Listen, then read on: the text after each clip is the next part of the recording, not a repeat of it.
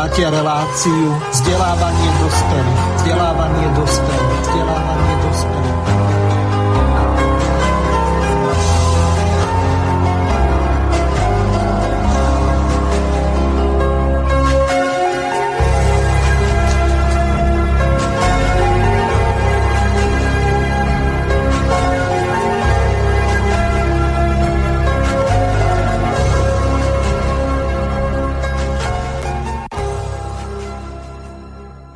Vážení a milí poslucháči, vítam vás pri počúvaní relácie vzdelávanie dospelých, tak ako nám to naznačila úvodná znelka alebo jingle. V dnešnej relácii mám opäť čas privítať nášho hostia, ktorým je pán doktor Štedroň zo strany štátu priamej demokracie strany práce. Pozdravujem vás, pán Štedroň, počujeme sa? Ano, pochválen buď Pán Ježíš Kristus. Dobrý den z Ostravy.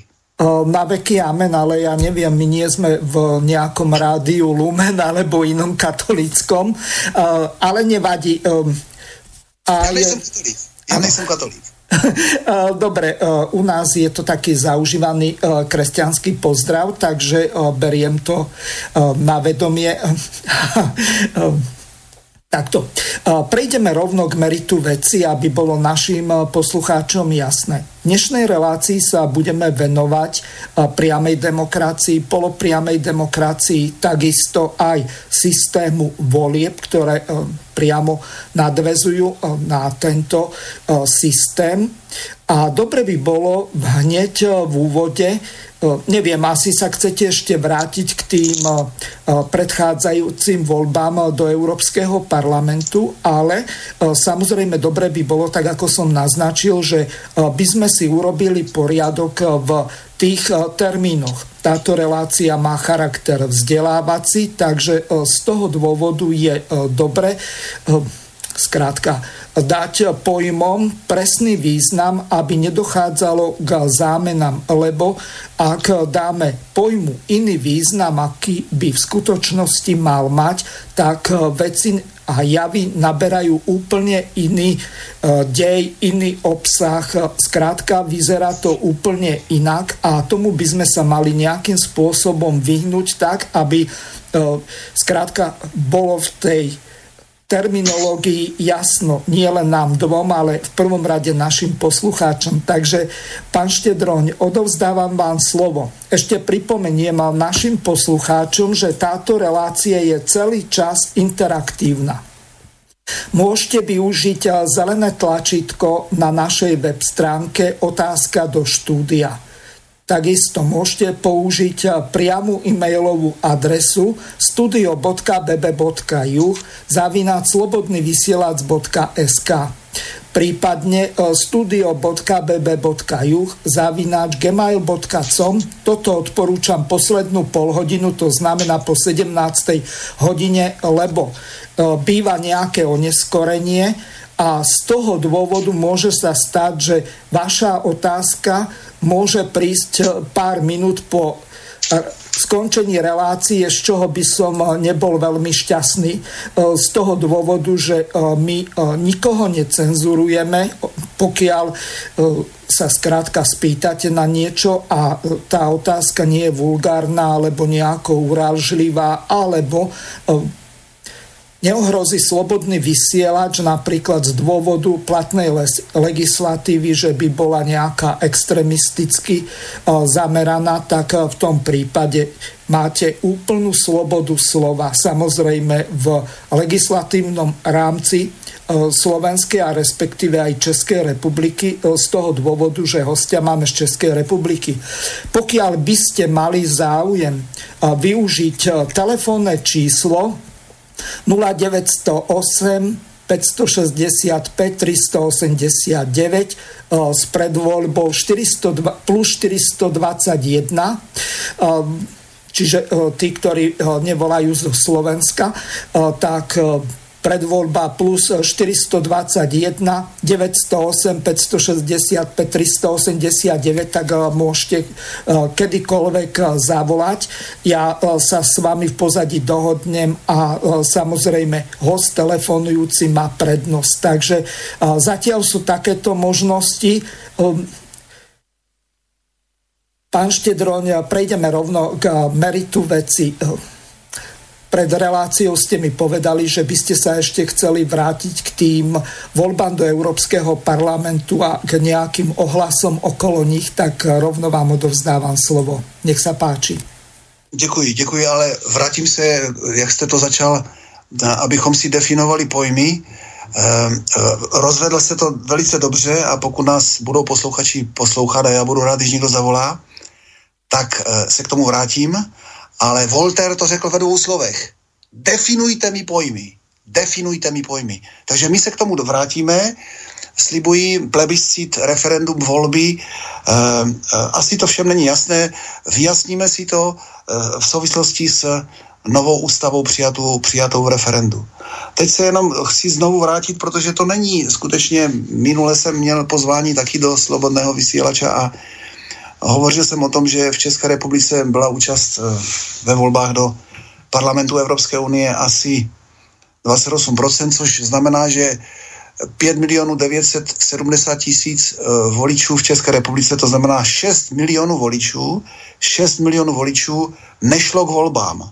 Nešlo k volbám a eh, pokud to všichni zapomněli, samozřejmě předpokládám, že nikoho nezajímá, jak vypadá situace v České republice, ve Slovenské republice, protože máte svých starostí dost samozřejmě, tak já to jenom opakuji proto, že, že si v tom, dalším, v tom dalším výkladu, když budeme mluvit o přímé demokracii, toto musíme uvědomit. Pokud se toto nezmění a lidé nebudou brát věci veřejné za své, budou si myslet, že tak jak si hodně lidí v těch 6 milionech v tom 6 milionovém počtu myslí, že oni to nemůžou změnit, že jejich hlas o ničem nerozhoduje, jo, to, příma, to má přímou navaznost na, na ten plebiscit, referendum a volby, že? Na, te, na ty tři akty e, v něčem stejné v podstatě. No tak se, se samozřejmě nehneme z místa. Jo? Nehneme se z místa. Jestliže si 6 milionů lidí v České republice myslí, že nic nemůže změnit svým jedním hlasem, tak to je samozřejmě trizna demokracie, to je konec demokracie, to je zač- začátek eh, katastrofického stavu pro vývoj, další vývoj českého státu. Já jsem to i okomentoval, jak se, jak se k tomu říká, e, e, znovu to zopakuji, protože repeticio es mater potens sciencia, ma, opakování je matka moudrosti. Jak se k tomu staví někteří sociologové, psychologové, třeba Cyril Heschel nebo, nebo Radkin Honzák, to jsou, to jsou velice důležití psychologové v České, psychiatři v České republice. A oni ve svých textech eh, navázali na to eh, a zopakují to, co, na, co objevil ve 20. letech 20. století jeden italský psycholog, ne, neznám jeho jméno už, eh, že dva ze tří nebo tři ze čtyř jsou prostě hloupí, hloupí, jsou, hlupáci to jsou. No. A my, proto jsem rád, že toto je vzdělávací pořad a nám nezbývá nic jiného, totiž v té no, velmi, Takto, pán Štedron, zastavím vás. Treba odlišiť ľudí, ktorí sú nevzdelaní, neinformovaní, nejako vzdelanostne zaostali z toho dôvodu, že sa venujú niečomu úplne inému Ano. Od tých, ktorí uh, trpia nejakou duševnou poruchou, či už infantilitou, debilitou, imbecilitou alebo inou idiociou napríklad. Z toho dôvodu, ak použijeme slovo hlúpy, tak musíme aj tomuto slovu dať presný význam, aby sme napríklad našich poslucháčov, ktorí nie sú napríklad dostatočne informovaní, neza, nenazvali hlúpými, lebo to by ma fakt mrzelo, pretože uh, my si našich poslucháčov vážime. Skúste to dať na pravú mieru, ako ste to mysleli. Přesně tak, jak jste to řekl. Jo? Tady samozřejmě nebudeme brát ty lidi, kteří jsou nemocní, jak, jakýmkoliv způsobem dělají úplně něco jiného, eh, takže já jsem to ze všeho vyněsenil, protože teďka nebudeme tady z toho dělat psychologickou přednášku, ale eh, prostě ta neinformovanost, i Budha řekl, veškeré problémy, veškeré problémy, on to řekl nějak jinak, jsou způsobeny nedostatkem informací či nevzdělaností. A teď si to můžeme samozřejmě kolem toho katastrofy, nemusíme říct problémy, ale můžeme říct katastrofy. Já znám tu metodu, už jsem o tom hovořil minule, filozofů, víte, a tady k tomu se nechci dostat. Já tady nechci filozofovat, protože vím, že to je jejich metoda práce. Jakýkoliv termín, jakýkoliv termín vezmete, pokud to není cíhla nebo nůžky nebo, nebo dveře nebo, nebo papír, tak jsou schopni z, spochybnit. Protože oni znají, že de omnibus est dubitandum. Všechno je možné spochybnit. Takže já chci hrát na takové ro- roli občanské, prostě nebudeme spochybňovat, co je kniha. Víme, že kniha může mít 20 deka, ale může mít i 20 kilo. Takže jakmile se pustíme to, do tohoto diskurzu, do tohoto problému, o kterém já vím, protože to je metoda práce filozofů. Oni prostě se nímrají, oni se nímrají.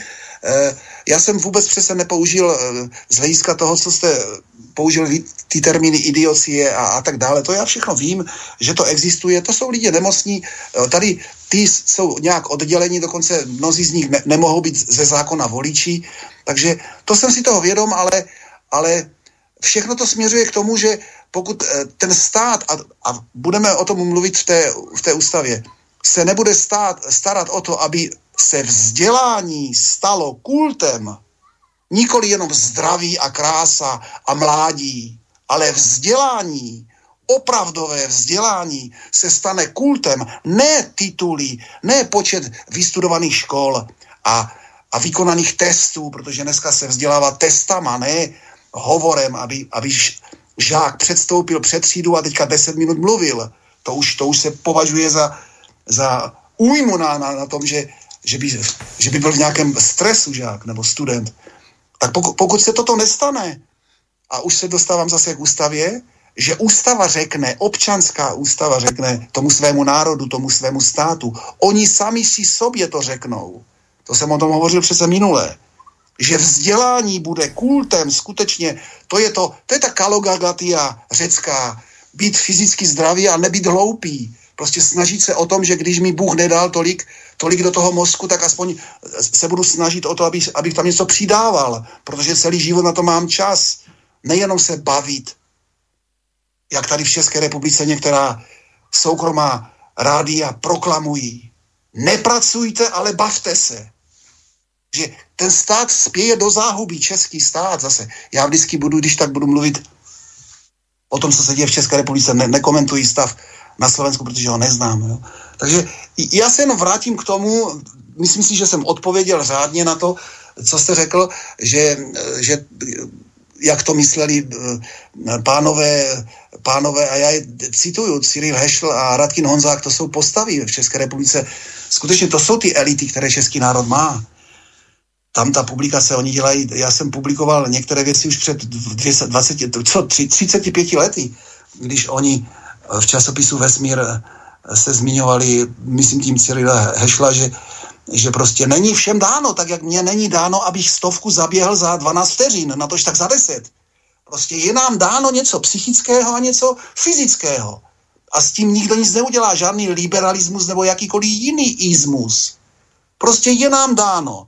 A teďka nemusíme být křesťané, tak jako já, já nejsem katolík, já se snažím být křesťan, že, že věříme Eh, kým bylo dáno nebo jak bylo dáno, to nebudeme rozebírat, ale, ale bylo nám nějak dáno, ta příroda to tady tak za, nějak zařídila a, a my to musíme respektovat. Žádná politická strana to nezmění, nebo jejich zmatené eh, politické programy. Takže, takže jsme to rozvedli vlastně, že ta příčina by neměla být do budoucna tím, že lidé jsou nevzdělaní nebo nejsou dostatečně vzdělaní a myslí si, že jejich hlas, protože skutečně to stojí za komentář. To, že jako uvědomte si, že tady v Evropské unii jsou státy, které ani nemají 6 milionů oby, obyvatel, na tož tak voličů. A u nás v České republice 6 milionů voličů, asi bez 30 tisíc, abychom byli přesní, prostě nešlo k volbám do Evropského parlamentu. Oni prostě nevědí, že o té České republice se nerozhoduje už v žádném případě jenom v Praze, ale rozhoduje se v Bruselu a Štrasburku. Prostě to nevědí nebo to nechcejí, nechtějí respektovat. Podceňují to. Velmi výrazně to podceňují a nejdou, nejdou volit. Jo? Ne, ne, nejsou si vědomí té své obrovské občanské odpovědnosti.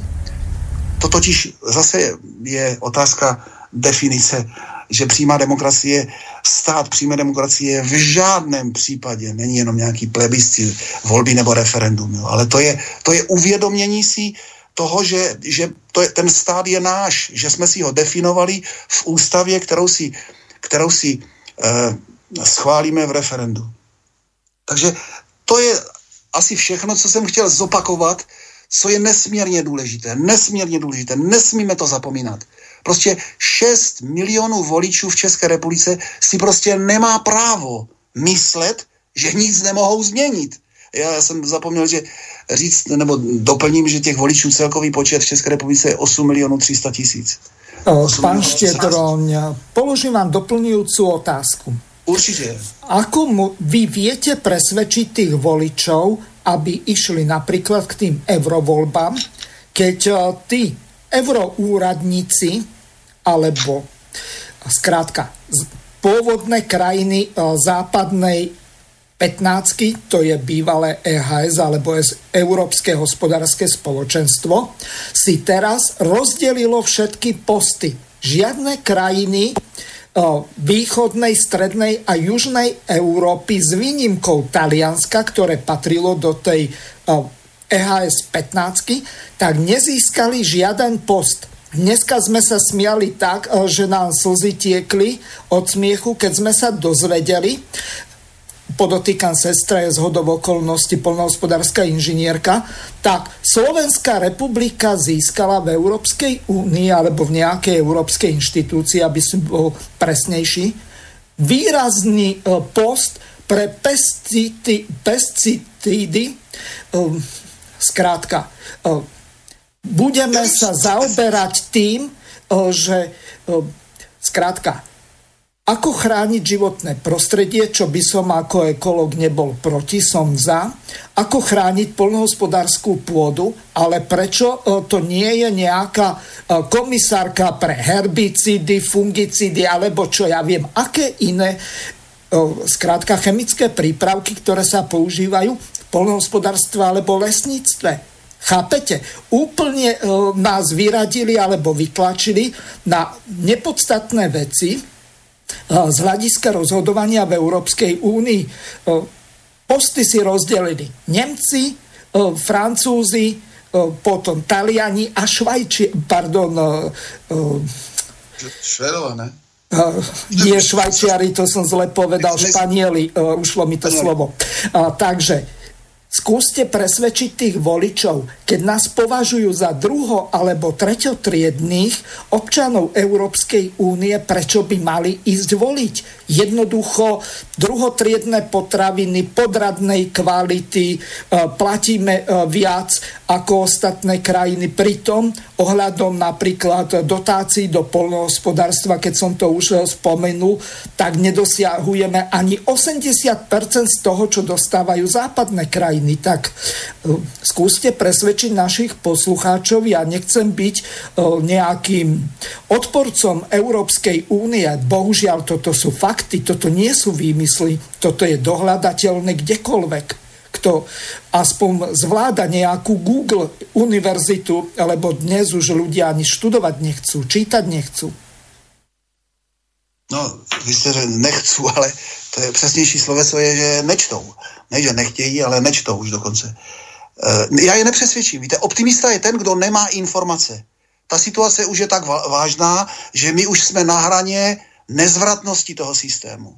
Protože my se nedostaneme do veřejných sdělovacích prostředků. Máme tady slobodný vysílač a v České republice svobodný vysílač to jsou samozřejmě možná jenom stovky lidí, takže nám se nepodaří dostat k tě, k tě, se k těm 8 milionům 300 tisíc voličům a ta situace se bude jenom zhoršovat. Já ve svém věku eh, budu dělat všechno pro to, aby můj vnuk žil jinak, ale eh, prostě vysvětlují lidem, že 6 milionů lidí si nesmí myslet, že nic nemohou změnit, ale jestliže to budu dělat takto do zdí tady pro pár stovek lidí, tak samozřejmě se mi to nepodaří. A nepodaří se to nikomu prostě. Oni se chopili mocí a oni si ji nenechají vzít. My válčíme proti veliké obrovské síle. Máme dřevěné meče, oni mají BVPčka, eh, F-16, samopaly, revolvery a tak dále. To je nerovná soutěž politická. Nerovná soutěž. Takže já vám žádné optimistické víze nebudu na, na, eh, předkládat, pokud lidi se nespamatují, pokud jim to nedojde, pokud nebudou vzdělanější tak, eh, a budou si pořád myslet, že 6 milionů lidí v České republice nemůže nic změnit, tak se to nezmění a bude to čím dál horší samozřejmě. To, že máte stoličku a my tam máme stoličku v Bruselu, to je úplně, to je, to je jenom divadlo. My si tam s nimi popijeme čaj a, a tu, tu balenou vodu a to je tak všechno. Oni se rozhodnou a tak to bude prostě. Mají sílu, eh, peníze jsou mocí, to víte určitě, že? Takže vy jste se ptál, já odpovídám. Pokud se nezmění situace, tak to bude už jenom horší. Jo. Optimista je ten, kdo nemá informace. Oni jsou povinně bolševicko, eh, americko eh, optimističtí všichni. Jo. Bolševicko, americko optimističtí. To je ten optimismus, jo, který vyvěrá z, té, z toho nějakého, eh, tam se všichni musí usmívat, že, za, za oceánem a, a komunismus chtěl poručit větru deští, takže taky všechno, že se spraví. Ne, ne, země koule nás nepotřebuje. My potřebujeme zemi. A platí tady krajičku v zákon, to už je zase jiná kapitola, takže války se nevedou proto, že někdo má pěknější manželku než, nebo manžela, ale protože uh, ubývá surovin na této planetě. Ale vraťme se, vraťme se asi k České ústavy, abychom neřešili no, celý svět. Co říkáte? Vráťme sa k tej terminologii. Ideme si ano. zadefinovať, e, čo je to referendum, čo je to plebiscit, lebo ani tieto dva pojmy nie sú rovnaké. Na Slovensku pod plebiscitom rozumieme napríklad inštitút na odvolanie prezidenta, tomto prípade, neviem, je to síce na hrane zákona, alebo skôr na hrane ústavy, ale eh, z hľadiska občanov sa hovorí, že všetko je povolené, čo nie je zákonom zakázané. V prípade eh, štátnych úradníkov, ministrov a tak ďalej, tak tí môžu robiť len to, čo im ústava alebo legislatíva, ktorú si spravidla navrhujú a schvalujú sami, umožňuje.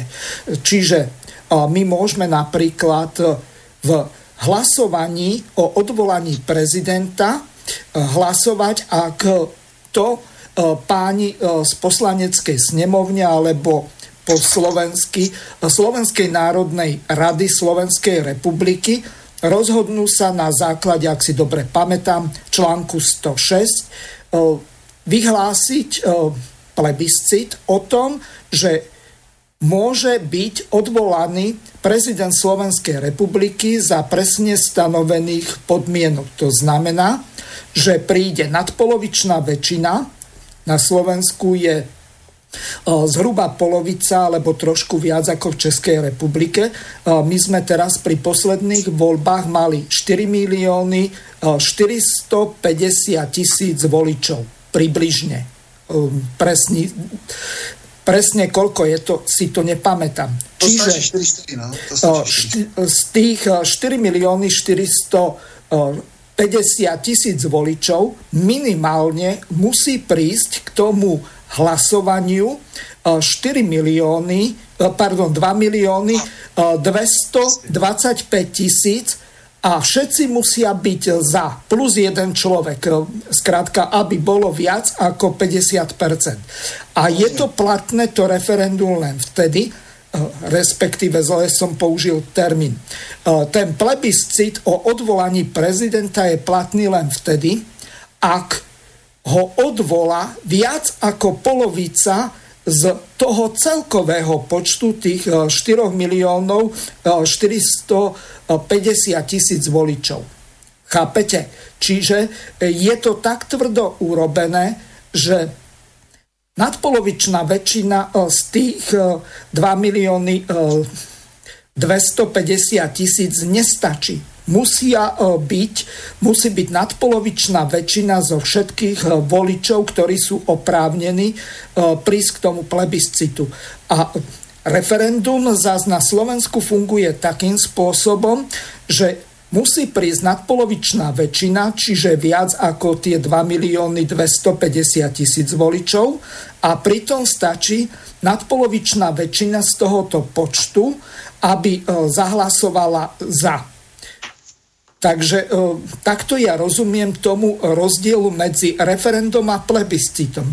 Vy v Českej republike inštitút referenda na celoštátnej úrovni nemáte, tzv. tzv.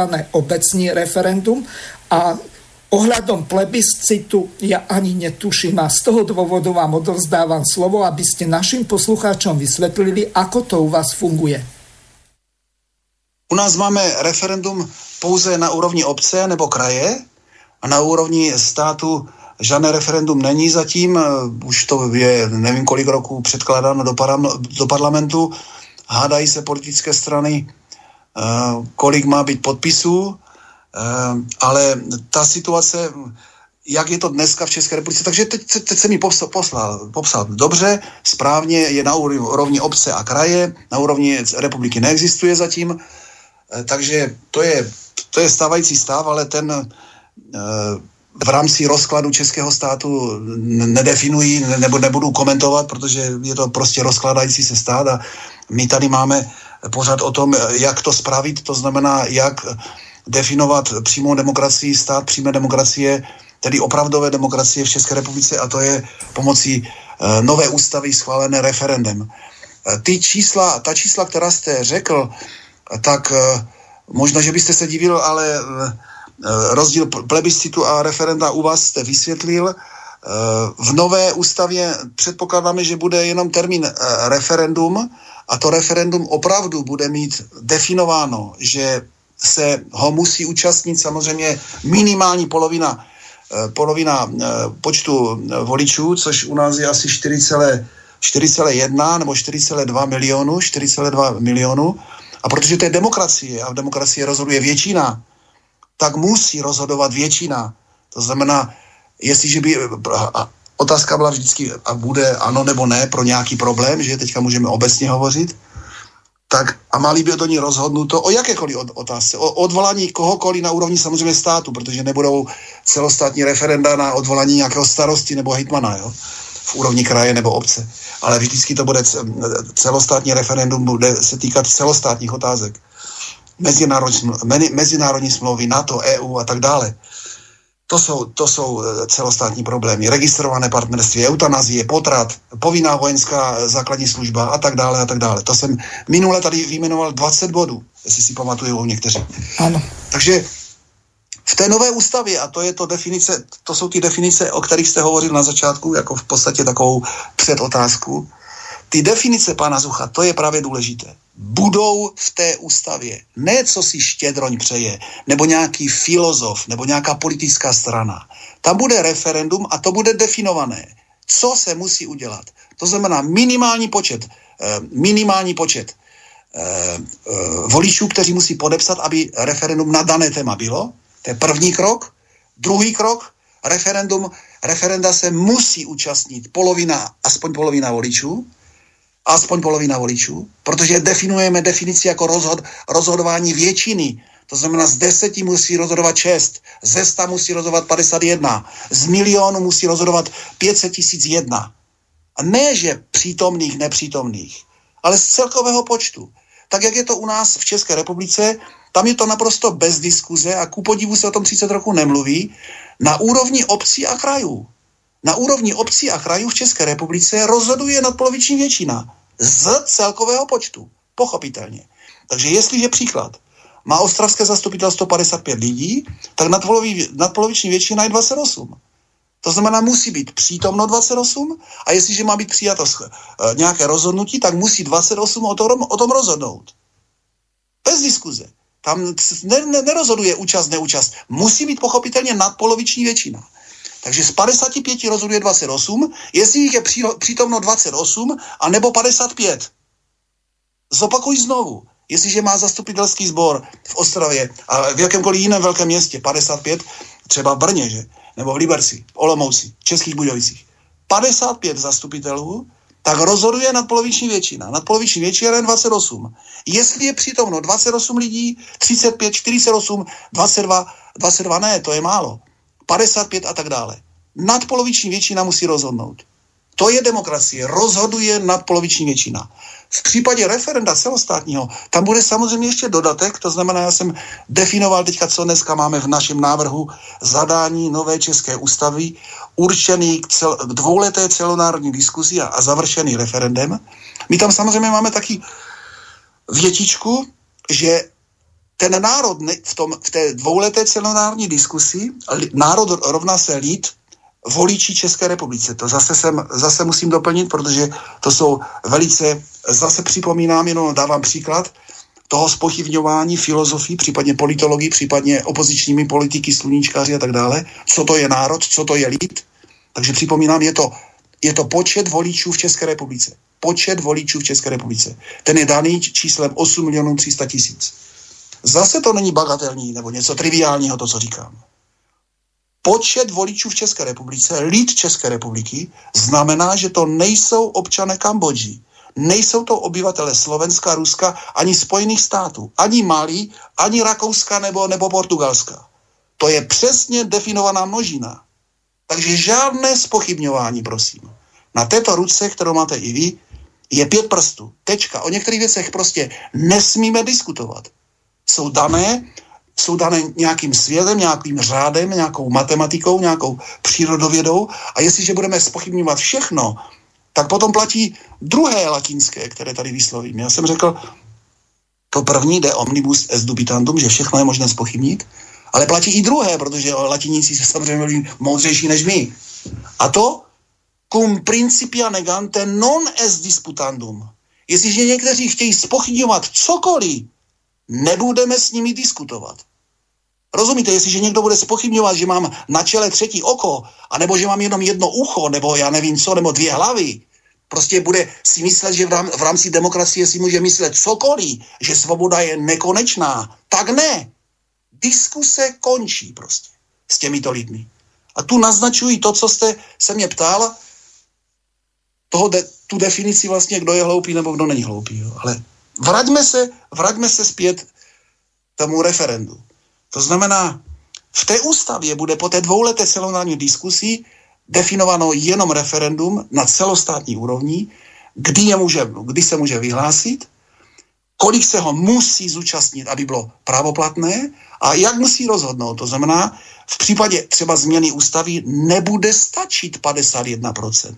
Nebude stačit, protože ta ústava si myslím, si nejenom já, e, si myslíme, by měla být, by měla být schválena větším počtem než 1,50, ale minimálním si myslím, to jsem už říkal minule, asi minimálním počtem dvou třetin, dvou třetin voličů. Aby, aby si ten stát, aby si ti lidé uvědomili, že tady je něco, co skutečně chce většina, co většina si oddiskutovala a co většina nechce měnit za rok nebo za dva.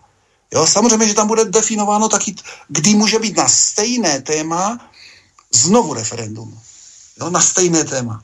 Jinak samozřejmě, jestliže referendum schválí tou svou většinou, která bude definovaná v ústavě, ne nějak, v nějakém, já tady teďka můžu vy, vy, totiž vytáhnout z knihovny právnický slovník a teďka předčítat tady ty právnické eh, řekl bych, plky rozdílu plebiscitu a referenda a voleb, toto je, není podstatné. To to si nově musí definovat naprosto jasně, protože jste na to vlastně navázal první otázkou. Uh-huh.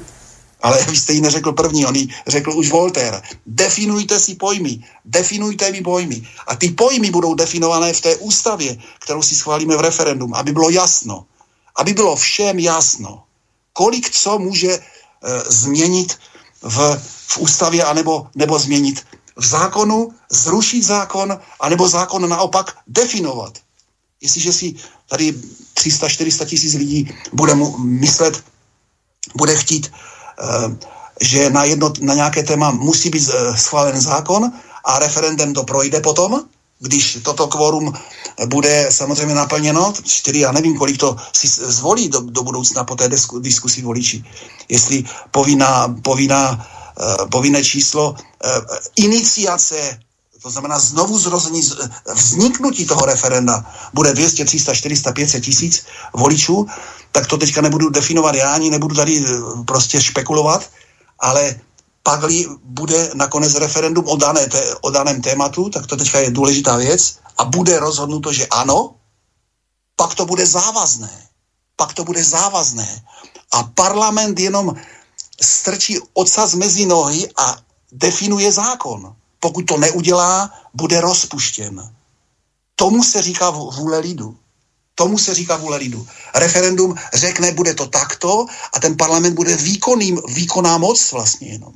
Výkonná moc a bude mít k tomu samozřejmě k, te, k těm technickým věcem potom výkonnou radu. Jak víte nebo nevíte, my žádnou vládu nebudeme mít, ale budeme mít výkonnou radu. Budeme mít výkonnou radu. Bude parlament a výkonná rada. Ta výkonná rada bude řešit každodenní technické problémy daného státu.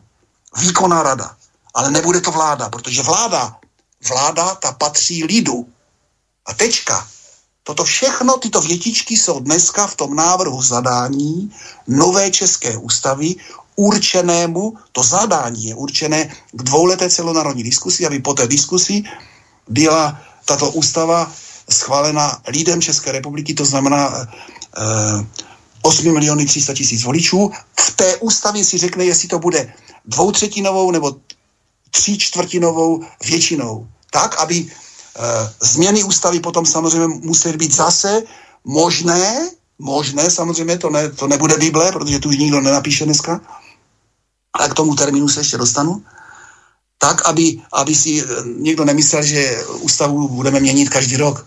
Bude k tomu zase nutný určitý počet uh, voličů, kteří budou samozřejmě vždycky nad poloviční většinou. Takže ty počty, o kterých jste vymluvil u vás na Slovensku, prostě budou, vyplynou z, z té dvouleté celonárodní diskuse, která v České republice musí být o ústavě, než bude přijata. Samozřejmě já jsem si vědom toho, že to tento proces v České, eh, na, na světě nikde patrně neproběhl. Nevíme, jak to bylo na Islandu, ale uh, ta situace na Islandu e, samozřejmě úplně jiná než České Len, no, takto. Na, nás je přece, já to jenom dopovím, nás je přece jenom, tam jich je asi jenom 450 tisíc nebo 400 tisíc, což je větší Brno, jo, ale nás pořád ještě v České republice je nějakých 10 milionů, takže ta, ta institucionalizace nové ústavy je trošku složitější než tam, že? Protože tam se v podstatě všichni znají, jo, to je třeba říct, mm. tak jak se znají skoro všichni v Brně. Chcel som povedať len to, že nějaké echo tam máme a nevím, že v čom je to. Neslyším? O, nějaké echo. Prosím?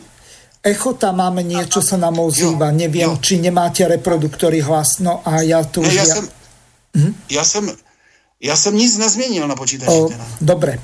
O, takže o, moja otázka spočíva v tom, že ak sa napríklad pozrieme na ten problém Islandu, tam v prípade eh, tej islandskej krízy, tak eh, ak si dobre pamätám, to bolo už eh, dosť dávno, niekedy okolo roku 2011-12. Tam to vyzeralo takým spôsobom, že tam si ľud nenavrhoval ústavu oni tam eh, vytipovali určitých ústavných právnikov. Tí ľudia síce tam mohli prísť, doplňovať to, dokonca mohli prísť osobne diskutovať s tými ústavnými právnikmi, eh, ktorí to zkrátka spísali. A prebehlo to takým spôsobom, že tá ústava síce bola odhlasovaná, lenže Island má síce neviem koľko násobne väčšiu rozlohu ako Slovensko, ale počet obyvateľov má menší ako Brno, Bratislava, zhruba taký počet obyvateľov ako Košice. Urobiť referendum v Košiciach nie je problém. Čo sa týka, čo ja viem, 250 tisíc obyvateľov. Urobiť referendum pre, čo ja viem, 4,5 milióna voličov alebo 5,3 milióna voličov je kus iný problém, čo sa týka toho pripomienkovania. Máte tu doriešené, akým spôsobom by tá celonárodná diskusia mala prebiehať, ak okrem svobodného vysílače, potom svobodného rádia a neviem ešte akých minoritných alternatívnych médií vám vysielací priestor nedá nikto. Určite nie Česká televízia, ktorá by mala byť verejnoprávnou inštitúciou, alebo Český rozhlas. Takisto platíte si koncesionárske poplatky alebo nejaké iné poplatky za vysielanie vo verejnom záujme. Ale je to verejný záujem, keď takéto čosi tam neprichádza do úvahy? No o tom jsem asi ještě nehovořil na slobodném vysílači tady u vás na Slovensku, ale, ale samozřejmě ta otázka padá Dneska to samozřejmě není možné. Jo? Není možné, aby, aby eh, veřejné sdělovací prostředky uh, umožnili diskusi o nové ústavě. Ještě k tomu něco řeknu, co jsem udělal z hlediska eh, právních pracovišť, protože jste hovořil o tom, o těch ústavních právnicích na Islandu. Dneska to není možné, proto kandidujeme. Proto kandidujeme, protože víme, že když se dostaneme do parlamentu, tak to možné bude. Když se dostaneme do parlamentu, tak to možné bude. E, samozřejmě ne v počtu dvě, dvou, tři poslanců, ale to, to, co děláme, to není práce, že, že se dostanu do parlamentu a pak usnu a budu brát ty prachy jenom. Ne, te, te, po zbytek našich životů budeme dělat tuto práci. To je zase velmi těžké na pochopení pro některé lidi. To není, že se dostanu do parlamentu a teďka zrealizují nějaký program. Ne, to možná bude trvat 20 roků, nebo 30, a nebo se to vůbec nepoda, nepodaří a z České republiky se stane kolonie, tak jak už se jim stává, už někteří, víte, že Eh, paní docentka Švihlíková už napsala tu knížku, takže jak jsme se stali kolonií, takže se to třeba nezvrátí. Já jsem nakonec v, v závěru své knížky taky napsal, že ty myšlenky uh, jsou možná určeny až pro generaci druhé poloviny 21. století. Ale, ale vraťme se k tomu, jak jste tam použil ten termín, že oni to dali ústavním právníkům. Víte, já jsem, my jsme napsali, sepsali jsme, já jsem pouze se zpracoval ten návrh, ne, nejsem jediný autor, Ehm, eh, té ústavy, toho návrhu zadání. A potom jsem objel všechny pracoviště v České republice, kde jsou ústavní právníci, představte si.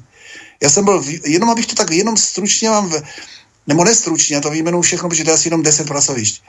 Já jsem objel, byl jsem v Kroměříži, kde je justiční akademie, tady jsem to dal i na Krajský soud v Ostravě, byl jsem na právnické fakultě Palackého univerzity v Olomouci, na právnické fakultě Masarykovy univerzity v Brně, byl jsem na prezidiu policie v Praze, vylepil jsem na, navíc tu informaci na, eh, na právnické fakultě Západočeské univerzity v Plzni a, a potom samozřejmě na právnické fakultě Karlovy univerzity v Praze a to je asi všecko. Takže jich je skoro 8-9, 10 těch institucí, aby se ústavní právníci, kterých v České republice možná 62 nebo je 71, aby se dozvěděli o tom, že tady je nějaký návrh, k čemu si. Odpověď nepřišla vůbec žádná. Já jsem to dal na, na nástěnky těch fakult. Víte, tam normálně veřejně si můžou studenti dávat, takže jsem tam přilepil takovou informaci na A4 s podpisem samozřejmě a s adresou internetovou. Takže ono se to jako ví, že tady takovýto návrh existuje. Nakonec minule jsme si řekli, že ti, ty, ty návrhy dneska jsou asi tři nebo čtyři. O inženýru Šlímbachovi jsme hovořili i minule ale tam ta práce ustala, jak jsem řekl trošku, jak jsem s ním leto, letos hovořil. Takže to je jenom eh, na margo toho eh, těch ústavních právníků, jo, kde, jsem, kde jsem i ve svých jiných t- dalších textech řekl, a teď to zase znovu zdůrazním, nová ústava České republiky, která musí být přijata v referendu, není v žádném případě práce pro nějakých 62 nebo 71 ústavních právníků. Ano, ti u toho mo- mohou všichni být, aby nám některé technické věci z hlediska filozofie práva objasnili, vyjasnili, vylepšili. Ale právník tady je od toho, aby vykládal. Oni v České republice zásadně netvoří. Netvoří. Je to nezajímá, jestli ta ústava je dobrá nebo špatná. Oni budou prostě do nekonečna vykládat.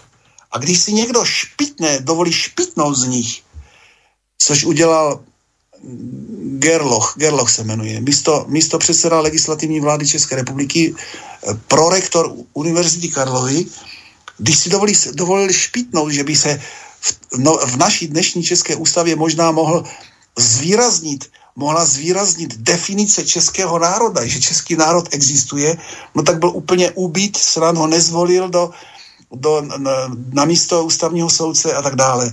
Takže to byla výjimka toho, že prostě ti ústavní, eh, třeba docent Kysela, jo, když jsem mu to nesl na, na, na na právnickou fakultu v Praze. Oni zásadně nebudou hovořit o tom, že by ta ústava měla být nová, že by měla být přijatá lidem České republiky. My přece víme, jak byla přijatá ústava České republiky. To je nekonečná ostuda samozřejmě.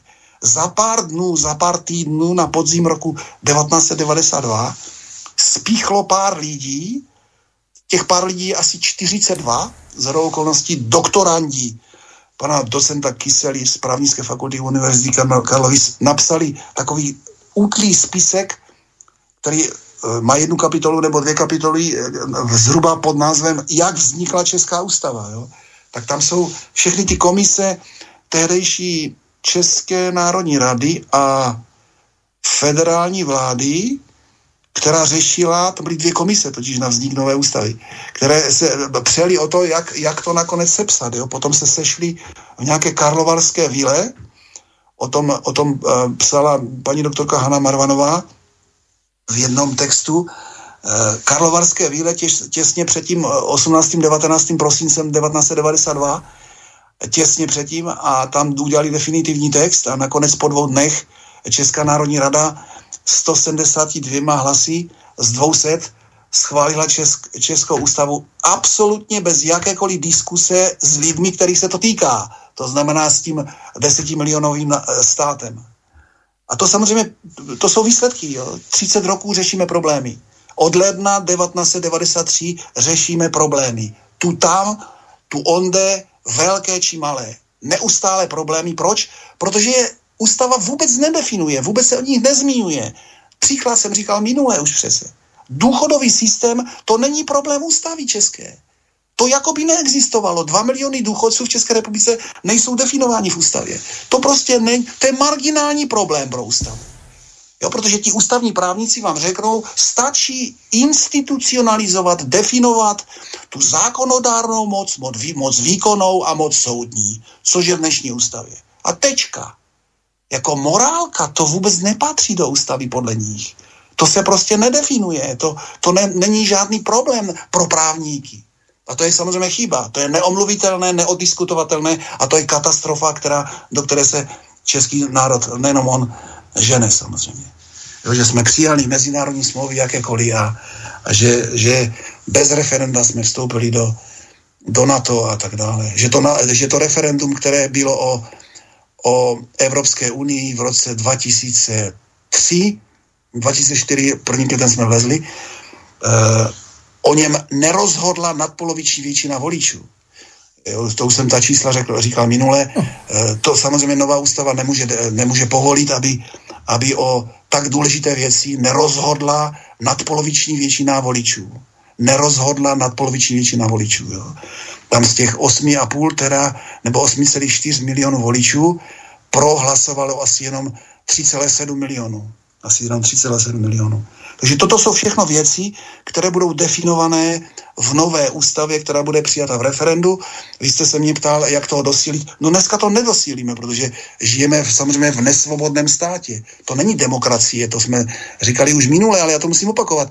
Tady platí článek 5 současné České ústavy, to znamená, je to soutěž politických stran. Soutěž politických stran. Není tam napsáno rovná soutěž, je tam napsáno pouze volná soutěž, takže oni si to pojistili, aby, abychom se my nemohli odvolávat k ústavnímu soudu, protože tady žádná rovná soutěž není. Tady jsou strany, které mají 100 miliony korun a potom jsou strany jako, jako my, jako já, které mají to, co naleznou na, na dně kapsy rodinného rozpočtu. To je všecko, jinak žádné peníze pochopitelně nemáme. A my je samozřejmě nechceme. Ta nová ústava definuje jedním, jedním řádkem, jedním článkem naprosto přesně, že ze státního rozpočtu z veřejných peněz politické strany a politická práce nebude financována. Tečka. Rozumíte? Tečka. Je vyřízený problém, který dneska v ústavě samozřejmě není. Oni si to tam ne, nedali. Oni schválně pracovali na tom, aby, aby mohli z politických stran těžit. Takže my jsme ho vyřešili jedním řádkem, jedním článkem, teda e, to jsou dva řádky asi, prostě politická práce nebude hrazená ze státních peněz. Tím pádem, tím pádem odpadne veškeré účetnictví, e, ten ústav, který byl úřad, bude zrušen, protože nebude se kontrolovat, protože to budou kontrolovat nezávislá média, těm se dostaneme možná, jak jsou definovaná v nové ústavě. Aby skutečně byla, jak se to naznačil, veřejnoprávní. Dneska nejsou, jsou to média, nevíme koho, kterých nezávislých, eh, pardon, eh, neziskovek, jak se říká, neziskáčů, nebo takové hanlivé slovo, že dobré proto vymýšleno. Takže, takže e, myslím si, že jsme se tomu věnovali dostatečně a ten, kdo poslouchal, snad pochopí ne rozdíl, ale tu definici, co toto referendum bude pro nový stát přímé demokracie znamenat. Bude jenom referendum, dneska ho máme na úrovni obce a krajů, tam žádný problém nevzniká. E, a na úrovni státu bude definován to ústavou, ne jak já tady de- definuju, nebo nějaký redaktor, nějaké rádio, nějaké televize, ne z tom to musí vyplynout z nějaké diskuse. Když to totiž ty základní věci nevyplynou z diskuse a nebude se o tom hovořit v tom státě, tak ti lidé to nevezmou za své. Ten stát oni musí si udělat tak, aby byl jejich, aby si to uvědomili tak, jak si to uvědomují v tom Švýcarsku. Proto to strašení, že by mohlo být referendum o zrušení daní nebo snížení daní, to je pouze demagogie a, a totalitní strašení tady tohoto režimu v České republice. No, Ale no, tak to pán Jestliže ti, počkejte, jestliže ti ti lidi si uvědomí, že ten stát je jejich, tak si nikdy daně nez, nezruší. Protože vědí, že ten stát bez, bez daní nemůže existovat. A jsme u toho, co jsme si řekli na začátku, ale já jsem vám skočil do řeči. O, nie, o, ja, ja som vám skočil do reči, myslel som, že o, chcete o, skončiť, ale o, chcel som sa vás spýtať na jednu dôležitú vec. O, my sme si ešte nezadefinovali rozdiel medzi zastupiteľskou demokraciou, polopriamou demokraciou a priamou demokraciou, aby e, z tohoto bolo naprosto jasné. A k tomu, na čo som chcel reagovať e, predtým, tak to spočívalo zhruba v tom. V Švajčiarsku pred nejakým časom, možno pol roka, možno rok dozadu, nepamätám si to presne, bolo referendum o daniach a e, dopadlo takým spôsobom, že oni si dane ani neznížili, lebo sú si vedomi, že ten štát funguje, neexistuje tam taká korupcia, aká je u nás, je to tam odkontrolovateľné a z toho dôvodu tie dane sa využívajú efektívne.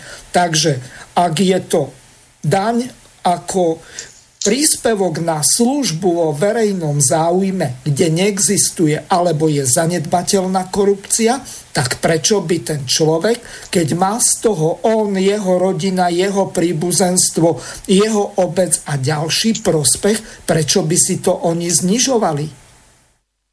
Ale vráťme sa k tej terminológii ohľadom tej priamej, polopriamej a zastupiteľskej demokracii, aby sme to neobyšli v tejto prvej hodinke. Eh, to teďka možná nestihnu do té přestávky, která má být za 7 minut. Ale... Um... Písničky, ale budeme pokračovat dál. Já to, já to skutečně... Eh, dobrá otázka, vysvětlu, vysvětlu. Dneska máme parlamentní, defi, parlamentní demokracii, jak jsem řekl, článek 5, soutěž politických stran. To, takový, takový článek tam žádný ne, není v, dnešní, v dnešním našem návrhu zadání nové české ústavy. Eh, vládne lid, jak jsem řekl, eh, prostřednictvím referenda, prostřednictvím své ústavy. Ta ústava skutečně to je jakýsi jízdní řád, skutečně který, který definuje ten stát jako stát přímé demokracie. On nedefinuje jenom referendum, ale jak jsme si minule vy, vy, vy, eh, vydefinovali, jak, dělal jsem, jak se říká, taxativní výčet. Já jsem vyjmenoval aspoň 20 věcí, které musí být definovány v té ústavě aby, aby se neřešily problémy stranicky, anebo nějak, že vlastně tam nalezou parlamentní strany, protože my pořád, pořád budeme mít nějaký parlament, tady nebude referendum, jak se hrozí každý den a že se budeme scházet na náměstích a řešit celostátní problémy. Ne, ten, ten parlament, to je prostě jakási výkonná moc, zastupitelská výkonná moc, která realizuje tu moc lidu prostřednictvím parlamentu jednou za čtyři roky se někdo zvolí, protože jsem řekl, že nebude článek 5, tak do toho parlamentu bude moci kandidovat každý a zadarmo, což dneska není. musíte být v politické straně, nebo vás politická strana musí navrhnout, nebo si musíte sehnat nějaké podpisy. Ne, bude moci ka- kandidovat každý, bude mít program a půjde do toho parlamentu se svou kůží na trh, jak se říká. To je demokracie aby si lidi definovali, co to ta přímá demokracie je. Ona nebude definovaná tím, co řekne Štědro nebo nějaký redaktor nebo nějaká politická strana. Ta přímá demokracie bude definovaná tou ústavou. Ta ústava se stává občanskou biblí toho státu. Občanskou biblí. Tak jak samozřejmě nejsme všichni křesťané, tak chceme ale něco, co to bude velmi dlouho. Neřeknu na věky nebo trvale, ale velmi dlouho. Tak jako tu máme 2000 roku Biblii.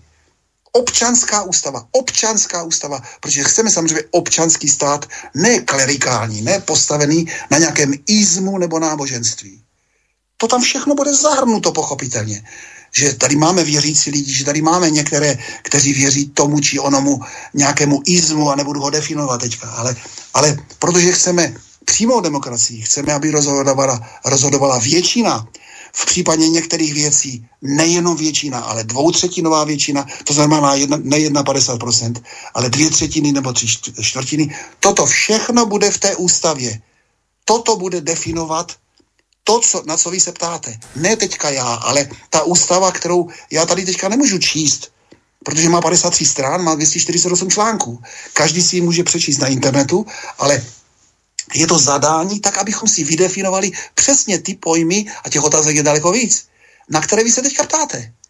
Jo, ta, ta ústava bude tím, tím jízdním řádem, tou, tou odpovědí, tou odpovědí na otázky, které vy, které vy teďka kladete, a nejenom vy, i, ty, i ti žáci, kteří se to nakonec musí učit v deváté třídě, já totiž si myslím, že teďka odbočím, že to je ta cesta trvalé udržitelného českého státu. Pokud to tak nebude, tak my skutečně, my se stáváme kolonií, my jsme otroci nadnárodních zájmových skupin. Ten český stát to je, teďka o tom profesor Keller mluví, už přestal být europoslancem, takže tomu rozumí, co to ten europarlament je, tak, tak nám vypouští takové věty, že to člověku poslední hlasy, které má na hlavě, padají. Takže aby, aby toto se nestalo, tak, si ten, tak, tak jsme našli tuto metodu, nebo myslíme si, že toto je ta metoda, jak dosít si toho, aby český stát tady fungoval dalších tisíc let. Protože možná, že nevíte, ale on už tisíc let funguje. První český král byl, jak jsem minule řekl, ale to budu opakovat, když to lidi zapomínají, korunoval, korunován v Mohuči roku 1085 a v roce 87, 1087 pak v Praze dodatečně. Ale to ještě neměl dědičné, protože to bylo před zlatou bulou sicilskou. Takže my už existujeme skoro tisíc let a já chci, aby to bylo dál tisíc let. Mě nezajímá, co bude zítra nebo pozítří, tak jak politiky, aby měli ještě, ještě další volební období. Ne. Státník, státníka zajímá tak jako Masaryka, co bude s, tou, s tím státem za 50, za 100 let. To je státník. A ne ti hašašírové, kteří jsou dneska v tom českém parlamentu.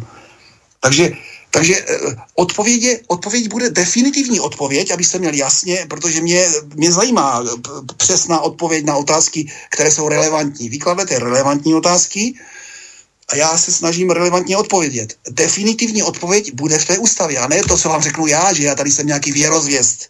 Já nejsem věrozvěst ani svatý a já nejsem Kristus. Nakonec k tomu Kristu se musím vrátit, protože ho nemáme. Tak musíme tu pravdu najít. A jak tu pravdu, pravdu chceme najít? No tou definicí odpovědí drtivě většiny voličů České republiky. Tam oni se dozví, ten zbytek, který to nechce a bude třeba v té, v té menšině, v té, té jedné čtvrtiny nebo jedné třetině, kteří nebudou hlasovat pro tu ústavu, tak oni řeknou, no jo, ale, ale dvě třetiny nebo tři čtvrtiny si to tak schválilo, tak asi to budu muset respektovat, pokud tady budu chtít žít. A ne, že, že že 20 lidí bude vystupovat proti 80 a budou si myslet, že oni mají pravdu. No ne, ta demokracie samozřejmě bolí. Ona bolí, protože nebude všechno podle každého. Nikdy se asi nepodaří to, aby 100% lidí hlasovalo pro, pro, pro ústavu. Ale v té ústavě bude definováno, ano, my chceme, aby ty zbývající se podvolili, protože jinak to nejde. Tam je větička, že samozřejmě odmítáme za to jsem někdy persekvován, jo, ale to se hrdě k tomu hlásím, že odmítáme diktát menšin. Menšiny prostě nesmí dik- diktovat. To není demokracie. A my si musíme říct, jestli chceme demokracii, anebo, anebo kapitalismus. Kapitalismus, jak jsme si řekli minule, je in, nekompatibilní, nekompatibilní s demokracií.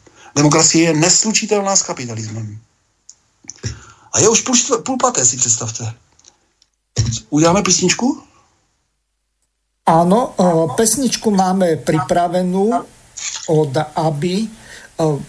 Dva, Dwinner Take It All. Víťaz berie všetko. Takže potom sa dostaneme k tej druhej podstatnej veci, ktorú máte popísanú na vašej stránke, ktorá ma zaujala ohľadom tých volieb do Senátu. Lebo tam máte ten systém, zkrátka väčšinový, a to je celý ten problém, ktorý spočíva v tom českom právnom systéme. Lebo u nás, my máme len jednu komoru, to znamená Národnú radu Slovenskej republiky, hornú komoru nemáme, Senát, a z toho dôvodu my máme pomerný systém, nie e, väčšinový, aký je u vás. Čiže u nás ten, kdo získa 51%, tak, alebo 50% plus jeden hlas, tak neodstaví tých 49% a neviem, 999 tisícin. Viete, z toho dôvodu som vybral aj túto pesničku The Winner Take It All. Výťaz berie všetko tak to by to nemalo byť, e, lebo e, aj v prípade politických strán výťazy berú všetko. Tí, ktorí majú viac ako 5%, tak ešte zoberú aj to, čo dali hlasy tým minoritným stranám, ktorá môže mať aj 4,99% a tu 5% hranicu to kvórum neprekročí. Takže ideme si zahrať, víťaz berie všetko. O přestávce budu diskutovat, ano.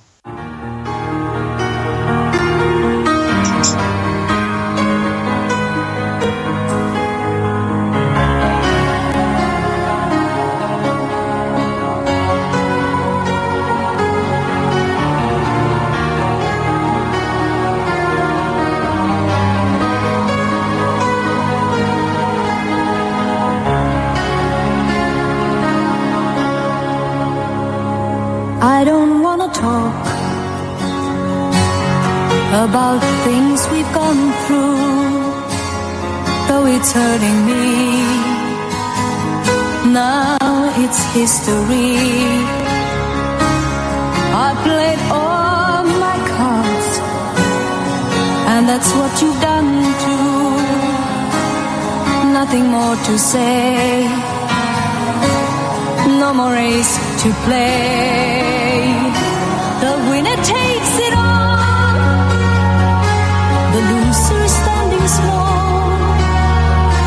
beside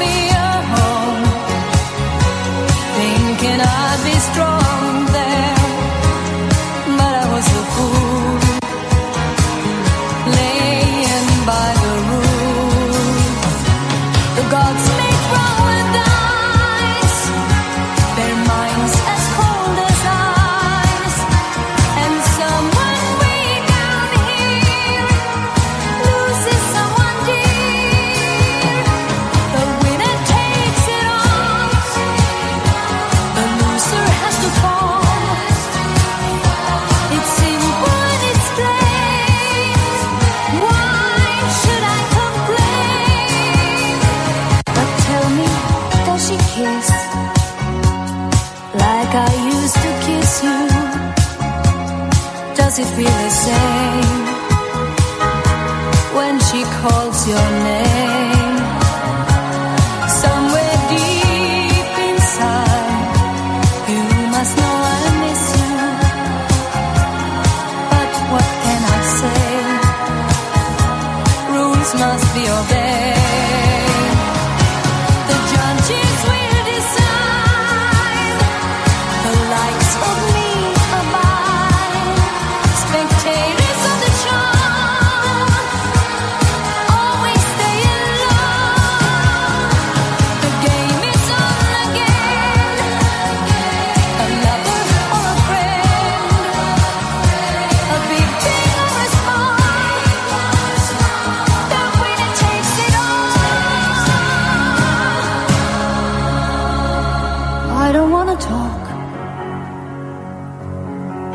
If it makes you feel sad, and I understand, you've come to shake my hand.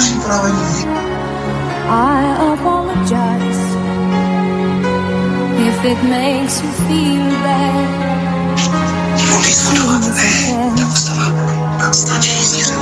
No self-confidence, but you see,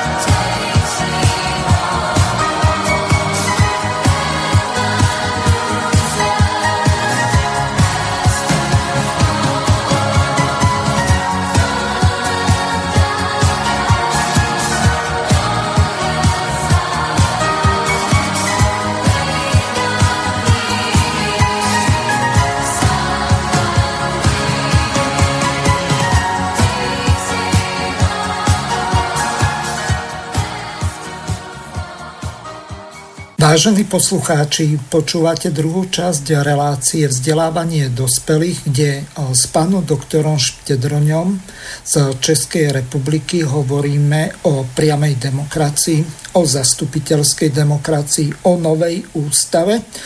Definujeme si základné pojmy a ďalšie náležitosti z ústavou, priamou demokraciou, po prípade polopriamou demokraciou súvisiace.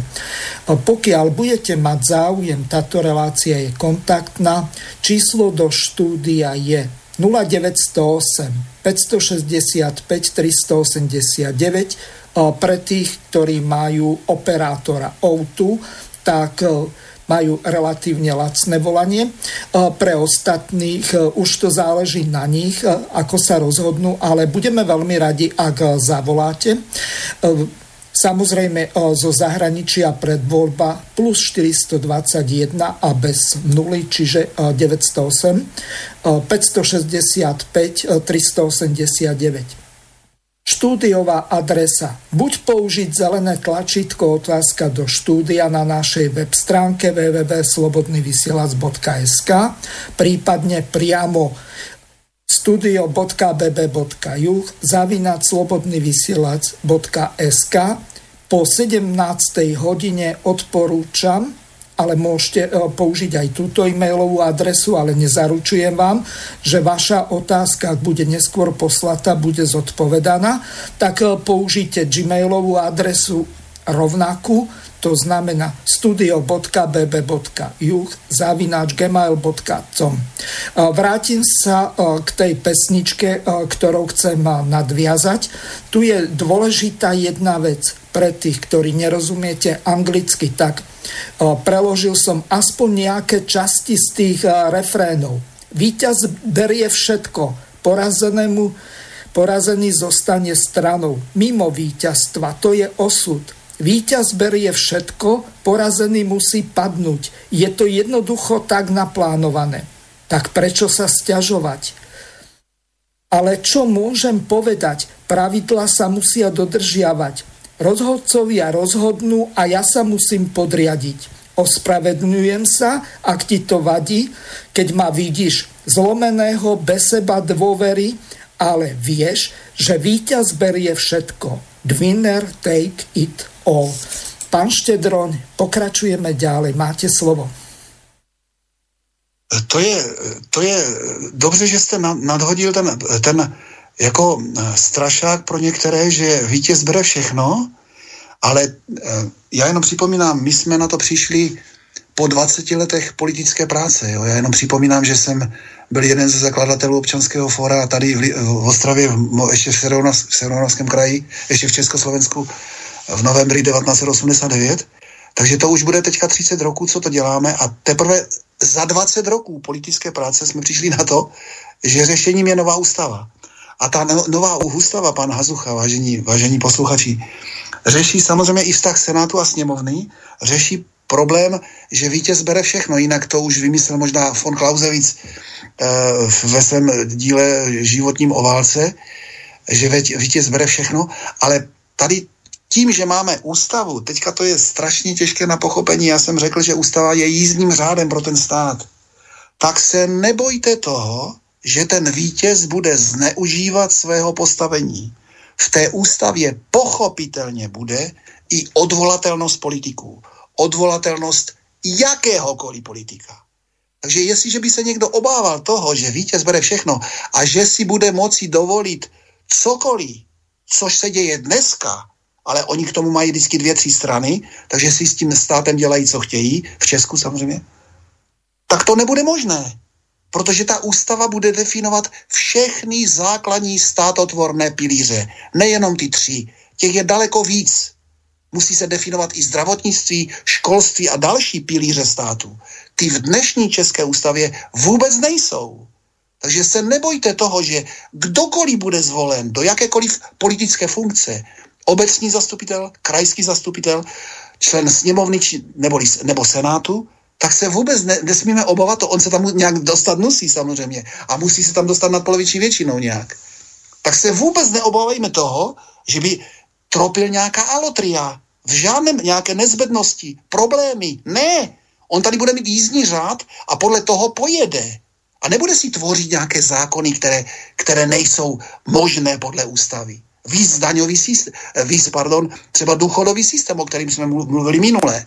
Dneska o důchodu není v ústavě české ani slovo. A jestliže tam bude to, co tam chceme, aby tam bylo, že stát zajišťuje starým lidem nemohoucím invalidům, sirotkům důchody a tečka, žádné soukromé firmy, protože ty na to nemají v tržní ekonomice, no tak je vymalováno. Dneska Dneska ti politici 30 roků kvákají o daňovém systému v České republice, o pardon, o důchodovém systému v České republice. Tady oni kvákají i o daňovém, ale to je jiná kapitola. Protože v ústavě nic není o důchodech. A oni samozřejmě se nejsou schopni domluvit a protože, protože tomu taky samozřejmě ned, nerozumí. 99% odborníků v České republice není politicky organizováno. Není politicky organizováno.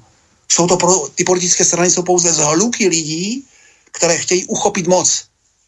To je smysl existence politických stran v České republice. Bohužel patrně nejenom v České republice. Takže tím je odpovězena ta otázka trochu strašící, že se můžeme bát toho, že vítěz bere všechno. Ano, to platí ve válce. Ale ne v přímé demokracii. Ne v přímé demokracii. Vítěz se stane poslancem, zástupcem lidu a plní úkoly, které mu dává ústava. Tečka. v dnešní ústavě žádné úkoly skoro nejsou totiž. To je ten problém. Nejsou úkoly, tam je postavený systém zákonodárný, výkonný a soudy. Hotovo. No a to je celý stát? Co pak to je celý stát? No v žádném případě to není celý stát. Přece školství si sto, stojí za to, aby tam byly aspoň dva, tři odstavce, jak to školství v té republice má vypadat. Vrací, vracíme se na začátek dnešní relace, aby se stalo to, co chceme. Aby se vzdělání stalo kultem. A nejenom krása mládí a prachy. A jakési, jakési užívání si života. Jak hlásají, jak jsem řekl, a zopakuj to, soukromá rádia v České republice. Nepracujte, bavte se. Rozumíte, my, to je úplně morální totalita, ve které tady v České republice žijeme. Jak se může někdo bavit a nepracovat? Co, co to je, jako kde jsme?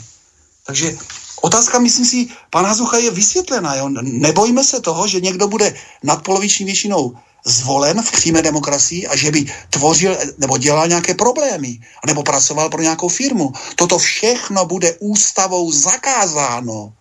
Ten poslanec nebo senátor bude pracovat v rámci, v rámci ústavy, která bude jasně definovaná a přijata většinou. A vracím se zase na, do minulé relace už a připomínám, připomínám, my si tu ústavu novou schválíme referendem proto, že si úplně na začátku, to je první bod, řekneme, že chceme stát, že ho potřebujeme, to je nesmírně důležité zase, rozumíte? Mně to trvalo 25, 28 let, než, než jsem na to přišel, po, od toho listopadu 89. Že chceme stát, protože tady jsou liberálové nebo libertariáni, kteří prostě tady nám budou kvákat, že jako na co stát, na co stát. Takže pokud si řekneme, že chceme stát, a v to věřím pořád ještě, že ho potřebujeme, protože je všude kolem nás. Hvízdneme a přijede sanitka, hvízdneme a přijede hasič, a přijede policajt. Jo? A ještě tady je pár ozbrojených lidí, které si musíme platit jako armádu. Toto všechno je stát. To znamená, my to musíme platit, musí být daně a už tady naskakuje celý ten systém. Že starosta nějakou moc má, že má nějakou hejtman, anebo, anebo ti, kteří jsou pověření být v parlamentu a realizovat naši ústavu, kterou si definujeme v, v referendu. Takže pokud si toto řekneme, že chceme stát, potřebujeme stát, tak bude ústava taková, jakou si definujeme, a pak se vůbec nemůžeme bát toho, vůbec nemůžeme bát toho, že bude někdo zvolený a že bychom si mysleli, že to bude nějaký hochštapler, anebo bude krás lhát. No prostě my ho odvoláme. My ho odvoláme tak, jak odvolali toho guvernéra, pamatujete si, ne? V Kalifornii a najednou byl jakýsi rakouský herec zvolen guvernérem Kalifornie. Prostě toto musí být možné samozřejmě i v České republice. Odvo- odvolatelnost jaké, jakéhokoliv politika, posledního člena zastupitelstva, poslední obce, která má u nás v České republice je obec, která má asi 19 obyvatel nebo, nebo 23. Jo, máme takové obce, takové titěrné, úplně maličké, jo, takže my to máme to tady takový nepořádek trošku v tom. Ale i o tom de, de, ústava hovoří, jo, že nebudou moci být tak malé obce, protože to je jako kdyby se sešli tady půl paneláku tady u nás v Ostravě jo, a udělali si obec samostatnou. To je prostě anarchie, to není obecní zřízení, to není žádná municipalita středověkého eh, tradičního, eh, tradičního konzervativního fungování. Takže, eh, takže to jsem chtěl, to jsem chtěl ještě se chci dostat ke, ke vztahu Senát sněmovna, protože to je specifikum, nebo speci to je v České republice u vás není Senát, ale, tak to, ale já, já se zeptám, doplňková otázka, Vyjasnil jsem to jasně, pán Hazucha, ten, ten vztah, že většina bere všechno a pocho- s, tím, s, tou, s tou návazností na ústavu? Uh-huh. Uh, ja som sa vás chcel spýtať na jednu veľmi dôležitú vec. Uh, dostávame sa k pojmu, ktorý má názov imperatívny mandát. To znamená, že ten delegát alebo poslanec musí poslúchať svojich voličov a tu nastáva jeden zásadný problém.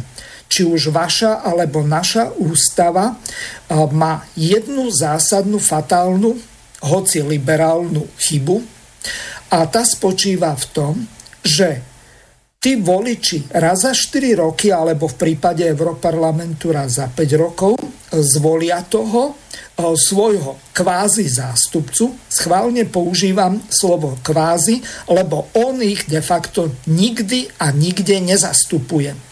A funguje to u nás takým spôsobom, že ten poslanec nie je viazaný na príkazy strany a už vonkoncom nie na príkazy voličov, ale je, sa rozhoduje na základe svojho vlastného vedomia a svedomia. Čiže on je de facto liberál, egoista, ktorý sa stará o svoje vlastné záujmy. A v prípade, my sme na Slovensku mali jednu kauzu, takzvaná kauza Gaulider. To bol jeden poslanec za, ľudov, za HZDS, to bola strana pána Mečiara a v tej strane oni predtým, ako vstúpili do toho predvolebného súboja, keď podpisovali tie kandidátky do volieb, tak podpísali záväzok, že sa budú riadiť príkazmi strany. Pán Gavlíder to nedodržal a oni ho odvolali na základe toho, že sa tak dohodli a Pán Gavlider to dal na ústavný súd, dal to do Štrasburgu a na obidvoch súdoch vyhral Slovenská republika, hoci to občania Slovenskej republiky nezapríčinili, ale strana HZD z Vladimíra Mečiara, tak zaplatili jemu viac ako 2 milióny odškodné. A toto je ten zásadný problém, ak európska legislatíva a dokonca terajšia ústava, ktorú by ste chceli iným spôsobom zmeniť. Toto neumožňuje, ako to chcete, urobiť v rozpore s tzv. medzinárodným právom. Můžu? Ano. Uh, je to, je to těžké. Já vidím, že samozřejmě to posloucháte, co říkám a nevím, jestli to poslouchají všichni voliči, pochopit, co vlastně my, tvoří, my tady tvoříme, jo, po těch 20 letech, na co jsme přišli. Uh, vy jste řekl, že to je velký problém, ten, ten mandát, který je interaktivní, nebo prostě, který vychází ze svědomí toho, toho poslance. Já se odpoutávám od toho, já nemů, teďka nemůžu skutečně řešit slovenskou ústavu, kterou tak neznám jak českou. Já se odpoutávám od toho, jak je to v České republice. To, toto v žádném případě není největší problém České ústavy. Jo? Navíc my ne, že chceme změnu nějakou, nějaké ústavy, my chceme novou ústavu přijatou v referendu. To je absolutně něco jiného. Jo? Prosím, nemluvme nikdy o změně ústavy, ale o nové ústavě vzniklé po dvouleté celonárodní diskusi a poté přijaté referendem. Takže tam nebudou myšlenky nějakého štědroně nebo nějaké strany. Opakují po 150. ale to je nutno zdůrazňovat. Jako musíme odhlédnout od toho, že současný systém skutečně v České republice není politicky udržitelný. Ta, ten stát spěje ke kolonii, k naprosté nesamostatnosti. My už nejsme svrchovaný stát. Takže e, nějaké právo Evropské unie, to samozřejmě všechno vyřeší ta dvouletá celonárodní diskuse. Tam samozřejmě v, té, v, tom, v, té naš, v tom našem návrhu jsou definovány články, které řeší mezinárodní smlouvy. A to všechny mezinárodní smlouvy. Všechny budou muset projít znovu referendem.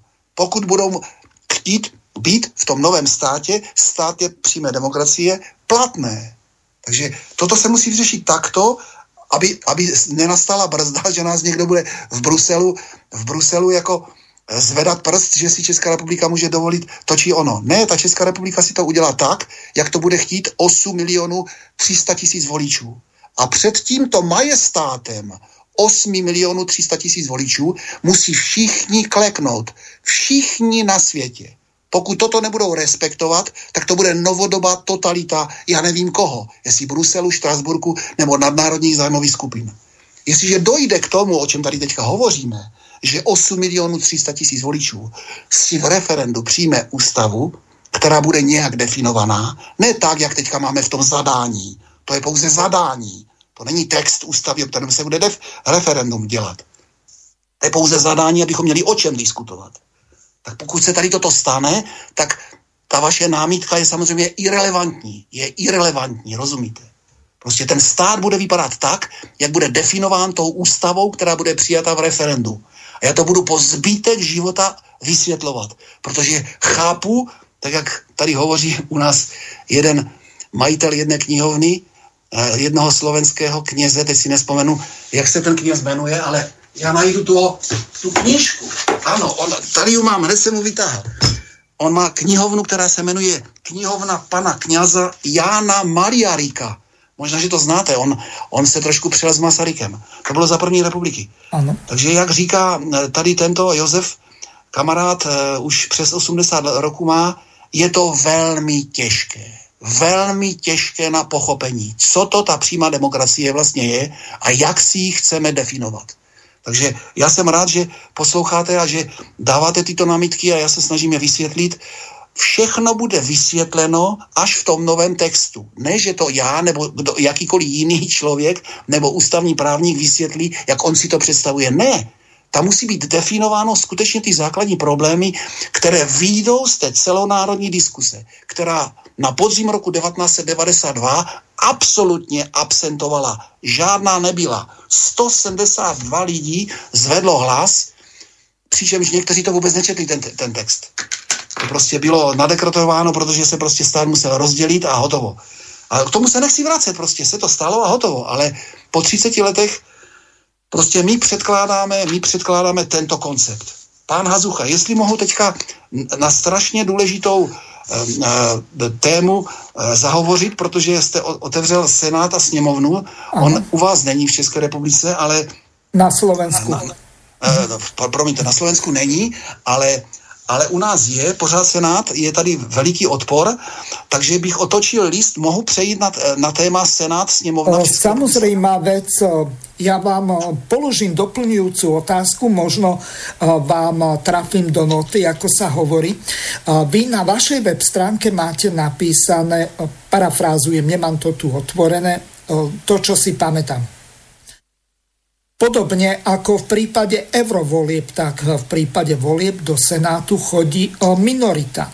To znamená, vy ste mali, tuším, nejakých 17-percentnú volebnú účasť v prípade volieb do Senátu. 83% ľuďom. Je to buď jedno, alebo tí kandidáti boli takí zlí, že sa im neoplatilo zdvihnúť zadok zo stoličiky alebo od nejakej práce, v tú sobotu alebo kedykoľvek tie voľby u vás boli a jednoducho ísť zahlasovať. Toto je zásadný problém. Senát dokonca aj Tomio Okamura ako bývalý senátor chcel zrušiť. Lenže otázka znie, keď eh, ten Senát by mal byť akousi brzdou, lebo u nás druhá komora neexistuje a prezident má právo vetovať zákon, ale parlament môže to veto prehlasovať prostou väčšinou. To znamená, že ak má koaličnú väčšinu, tak im eh, v prípade Slovenska stačí, ak 76 poslancov zahlasuje za prelomenie toho prezidentského veta a ten zákon, ktorý podľa prezidenta je závadný, škodlivý ľudu alebo akýkoľvek eh, nevhodný, tak jednoducho je prelomené to prezidentové veto. U vás je to zrejme tak, že o týchto zákonoch môže rozhodovať e, tá horná snemovňa, to znamená Senát Českej republiky. Toto by bolo ešte dobre vysvetliť, že aká je výhoda toho Senátu alebo ten prínos, okrem toho, že 83 e, e, ľudí na to kašľú ako na placatej kamen a že zkrátka ten systém je tam väčšinový, to znamená, že e, víťaz tam berie všetko. Takže toto je ten zásadný problém. Toto by bolo našim e, poslucháčom potrebné vysvetliť, lebo ja budem mať e, reláciu o týždeň v rovnakom čase. Príde pán doktor Marian Moravčík, ktorý bude spolu s magistrom Romanom Ruigom o tomto v druhej časti diskutovať. Čiže na Slovensku slovenská prezidentka otvorila nie otvorenie ústavy a vylepšenie, ale jej zabetonovanie v terajšej forme. A toto je zásadný problém, ktorý intelektuálov a právnikov na Slovensku vytáča, lebo máme liberálnu prezidentku, ktorú zvolilo 23,7% zo všetkých oprávnených voličov. To je zhruba 1 milión zo 4 miliónov 250 tisíc. Čiže toto je 4 miliónov 450 tisíc, opravujem. Takže toto je ten zásadný problém. Ale odovzdávam vám slovo, dúfam, že si nezabudli na tú otázku. Rozdiel alebo výhody toho Senátu, ten prínos pre tých voličov. Aký by bol, keby ten Senát fungoval normálne, e, tak, ako e, by mal ten Senát fungovať. To znamená, že by to nebola nejaká druhotriedná organizácia veľmi dobre platených ľudí. Napríklad vo Švedsku sa stalo to, že oni hornú komoru, to znamená švedský senát zrušili, že tým, ktorí boli tými senátormi, tak dali ten plat doživotne. Ale zbavili sa senátu. Takže výhody senátu v České republike. Popíšte. Um vy jste, vy jste teďka měl eh, velice důležitou takovou polemiku, kde jste řekl několik, jako je to zásadní problém, těch zásadních problémů jste řekl asi tři nebo čtyři. Ano. Já s váma souhlasím, ale jenom chci jako doplnit, jo, ten zásadní problém není ten eh, jenom, který jste vy říkal, jako ty parciální věci, ale zásadní problém je celá Česká ústava. Jo? Celá ano. Česká ústava, to je ten zásadní problém. A z něho vyplývá 50 dalších. Jo? Nepochybujte o tom. 50 dalších. Takže teďka budu mluvit o Senátu a o, se, o, o sněmovně. Poslanecká sněmovna se to jmenuje. E, Český parlament se skládá z horní a dolní komory. Horní komora je Senát, dolní komora je sněmovna, poslanecká sněmovna. E, my v našem návrhu zadání nové České ústavy ponecháváme Senát, respektive je tam Senát definován, i když u něho je taky Ačko. Ačko, když by to někdo četl, ten náš návrh, tak znamená, že to jsou referenda samostatná, jo? A jako alternativa, jo? Tam některé věci prostě musíte rozhodnout samostatně, je to třeba povinná vojenská do, docházka, je to Evropská unie, NATO, e, registrované partnerství, eutanazie, a další věci, které můžete skutečně dobře rozhodnout e, slůvkem ano či slůvkem ne. Takže to je jenom k tomu Ačku, že to je. Takže my Ačko máme u toho, u, toho, u té definice Senátu, protože si uvědomujeme, že řada, řada, lidí v České republice e, Senát nechce. Je to vyjádřeno taky v účasti. E, vy jste tam řekl 83%, těch procent je ještě víc. V České republice my jsme měli na podzim, protože já jsem říkal, že minulý podzim jsem kandidoval po páté do Senátu. A my jsme měli eh, jednoho senátora, dokonce z hodou okolností v Ostravě, kde jsem kandidoval, zvoleného asi 5800 hlasy jenom. Jo, já jsem to možná komentoval, nevím, asi u vás ne, to bylo v tom svobodném vysílači v České republice, co existuje. Takže jenom pro informaci, u nás máme 81 senátorů, v každém volebním obvodu senátním je asi 100-110 tisíc voličů, 100-110 tisíc voličů a v druhém kole ten ostravský senátor byl zvolen zhruba 6 tisíci hlasy. 6 tisíci hlasy. To znamená 95 tisíc, 95 tisíc voličů ho nevolilo, přesto byl zvolen. Je to vyjádření eh, českého voliče vůči Senátu, eh, který patrně ho nechce, nebo patrně to z toho se dá usoudit, že vidíte, tady je, tady je více než to je snad 90%, více než 90% lidí nechce Senát v ostravském volebním obvodu. Takže se na to prostě vykašlalo. Ale my ho tam přesto necháváme a vysvětlujeme proč. A teď se o to pokusím, eh, možná, že to dokonce stihnem do půl šesté, protože zase je to nej, nesmírně těžké na pochopení. Víte? Demokracie, nebudu definovat, co na to říkal Winston Churchill, má samozřejmě taky problémy. Jo?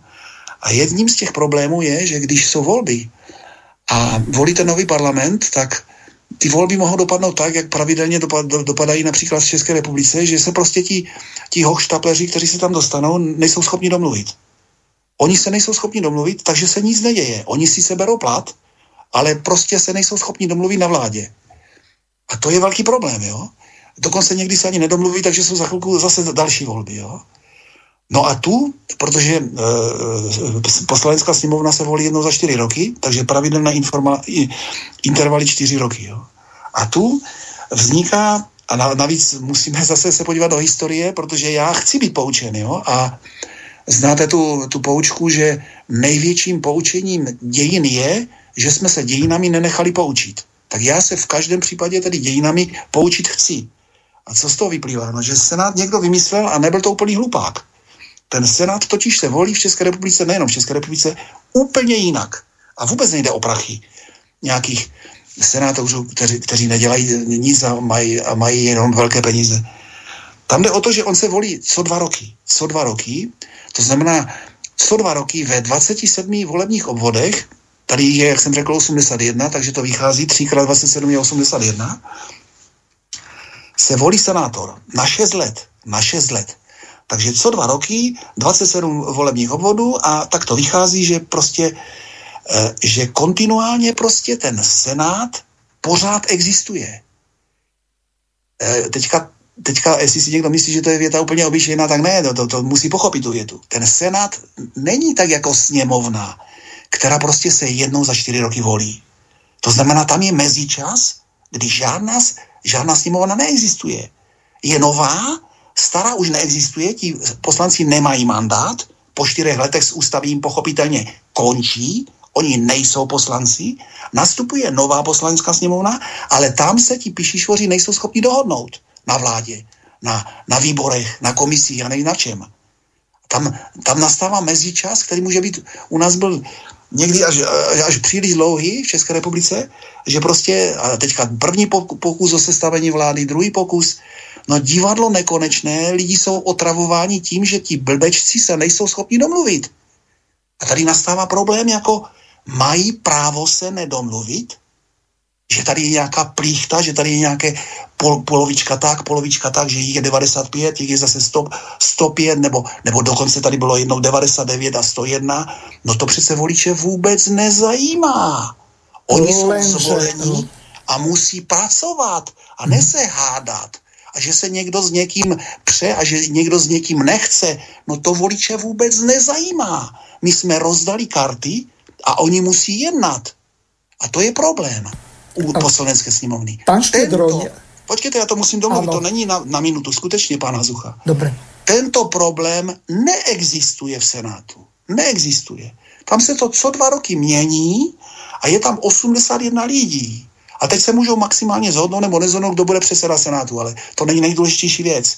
Podstatné je, že tady jedna komora, jak jsem řekl, ta horní, říká se tomu horní a dolní, opakují horní, dol, horní je Senát, dolní je poslanecká sněmovna, pořád existuje, takže v případě, že nastane skutečně ústavní problém a oni nejsou schopni se domluvit, žádná vláda není, tak z té ústavy jako jízdního řádu, jako občanské Bible, musí vyplývat, což je v naším, v naším textu, že veškerou moc přebírá tu podle ústavy samozřejmě jenom Senát.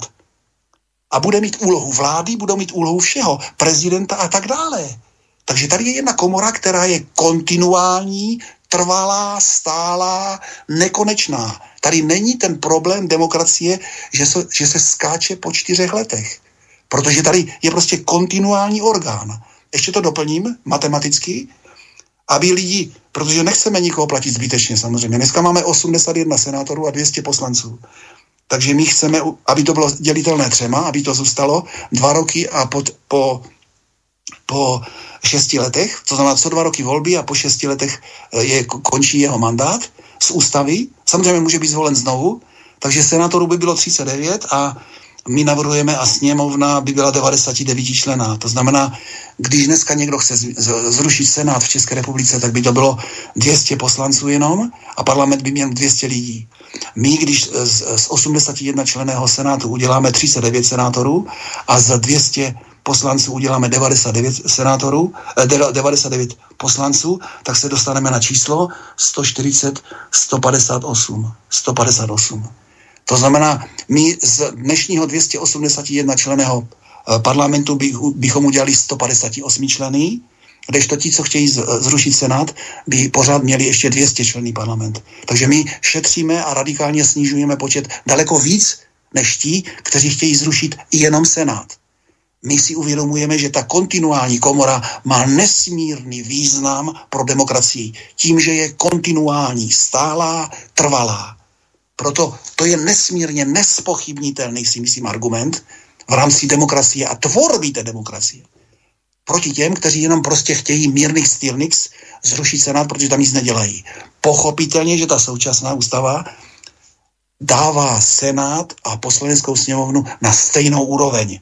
Dneska totiž Senát neschvaluje rozpočet v České republice. Takže neexistuje, aby v novém parlamentu neprošlo všechno oběma komorama ty komora, komory budou naprosto rovnocené, ovšem tím, že dosáhneme toho, že Senát bude stálý, to znamená, nebude se výklad po těch čtyřech letech, ale je stálý, tak dosáhneme toho, že tady 39 lidí bude pořád vládnout v rámci ústavy, v rámci ústavy, opakují, protože vládne lid, neustále a nebude tady vznikat problém ústavních krizí kvůli tomu, že se nějací předsedové stran nejsou schopni domluvit. To nás vůbec nezajímá.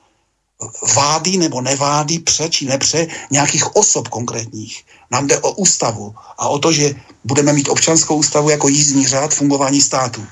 A ne, že jeden někomu před pěti, deseti, dvaceti, třiceti lety šlápl na kuří oko, což je problém českého státu dneska. Jo, protože někteří se nebaví. Oni se nebaví, protože jeden je větší gauner než druhý a oni si to vyčítají navzájem a otravují tím v rádiu a v televizi občany České republiky, voliči z České republiky. Mně se to podařilo skoro za 10 minut, mluvil jsem bohužel moc rychle, ale, ale opakuji znovu. To, že Senát je kontinuální komora parlamentu, je nesmírně významné. Lidé o tom nevědí a neuvědomují si, že tím je ten Senát možná nejcennější možná nejcennější, tím, že pořád existuje. Když to ta sněmovna, tam přijde 40, 200 nových lidí, kteří se, polovina z nich učí eh, cestovat a telefonovat v Praze, protože ji neznají Prahu a, a, a zůstávají a, a, a, a nastávají obrovské problémy, které, které prostě, o kterých my ani nevíme. Jo? Takže toto by bylo pominuto a, a teďka nebudu citovat další články, které tam jsou, které Senát zmocňují k tomu, že pokud sněmovna bude nefunkční, tak Senát všechno přebírá. Samozřejmě do ustanovení řádné, řádné, řádné sněmovní. I to, že to tak je napsáno pan Hazucha v, v, tom, v té ústavě, tak je strašně důležité proto, že ti, sena, ti poslanci, když jsou zvoleni, tak oni to je ten Damoklův meč i ve Švýcarsku, to je obrovské poučení švýcarském, že oni si prostě nedomlu, oni se prostě v té sněmovně nedov, nedovolí se nedomluvit. Oni si nedovolí se nedomluvit. To je věta vět. Oni se prostě, protože ústava bude taková, jaká je, oni se nedovolí, oni si nedovolí se nedomluvit. Oni vědí, že když se nedomluví, tak bude sněmovna, tam jsou zase termíny, rozpuštěna. A bude tady Senát, který pořád bude v rámci ústavy moci eh, dirigovat nějakým způsobem stát. Omezeně, ale bude tady. Kdyby nebyl, tak je problém. Tak je obrovský problém. Protože jsme zase v mezičase mezi volbama jeden, jedna, jedna parlamentní, jedna komora je odvolaná, vláda není, nebo je tam minulá, která nebude mít mandát samozřejmě něco dělat pořádně, takže je problém, je problém. Já neříkám, že to je válka, nebo zemětřesení, nebo tsunami, ale je to velký problém. Tím, že Senát je věčný, je trvalý, kontinuální, tak ten problém jsme vyřešili. Jsme vyřešili. A platit si 39 senátorů, to prostě není možné, aby někdo nazval problémem. Ty lidi musí být zaplaceni. Oni prostě musí být zaplaceni. Tady nejde dělat zadarmo. Já mimochodem se jmenuji strana státu přímé demokracie, strana práce. Já vím, co to práce znamená a chci odbourat to, co v České republice existuje, že tady existují lidé, kteří mají peníze, ale nepracují. Kteří mají peníze, ale nepracují. Kteří mají peníze a neodpracovali si je. Takže já si uvědomuju to, že, že prostě e, lidi, kteří pracují naopak, kteří pracují, a to je politická práce v parlamentu, a jejich, a bude jich jenom 158, musí za tu práci něco dostat. Protože jinak by ty peníze museli zánět v tomto systému, který máme, od někud jinut. A to my nechceme. To my nechceme. To nechci. To já si myslím, že nechce nikdo. Za práci vždycky musí být poctivé peníze. A těch lidí bude jenom 158. Oni nebudou mít moc, ale musí být na to, aby mohli dělat politickou práci podle ústavy České republiky, podle nové ústavy podle občanské ústavy, která bude přijata v referendu. A toho se ne, nesmíme bát. Pokud nebudou pracovat řádně, budou odvolání. Tečka. Mm-hmm. Jste měl otázku. Niekoľko. Prvá vec, skúste vysvetliť jednu zásadnú vec, napríklad tu, prečo tých senátorov by malo byť 39. Je to nepárny počet, to znamená, že ak majú byť kontinuálne volení. Pripomeniem slovenským poslucháčom, alebo to by ste mohli vysvetliť eventuálne vy.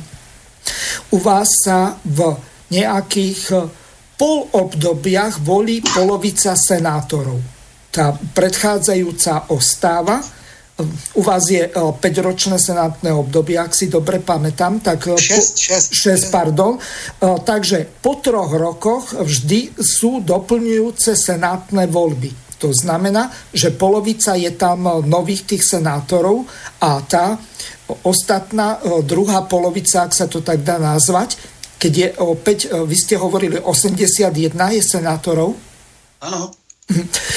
Tak tieto nepárne počty skúste vysvetliť. Viem si predstaviť, ak je 80 senátorov, tak v tom prípade 40 e, sa volí nových. Ale ak je 81, tak e, potom predseda Senátu alebo ten jeden človek ako e, bude volený. A takisto viem, že v prípade 39 tak by ich malo byť 38 a 19 by sa malo voliť. Já rozumím, já budu hned, ať, ať, ať to stíneme, je už je už čtvrt. Já jsem to řekl, ale já to zopakuju. Myslím, že to je naprosto jasné. Já jsem řekl, že tady je 27 volebních obvodů dneska v České republice. Ano. 27 x 3 je 81. A volí se na 6 roků. Takže to by se snížilo na 39, protože 3 x 13 je 39. Takže ne polovina, ale vždycky se eh, volí jenom třetina, to jsem možná nedořekl. Aha. Ale z toho, že jsem řekl 27, což jsem řekl, máte to na pásku, vyplývá, že eh, třetina z 81 je 27. Aha. Volí se co, co 6 roků, protože senátor je na 6 roků a volí se třetina. To znamená, Čiže každé 27. dva roky uh, jsou volby.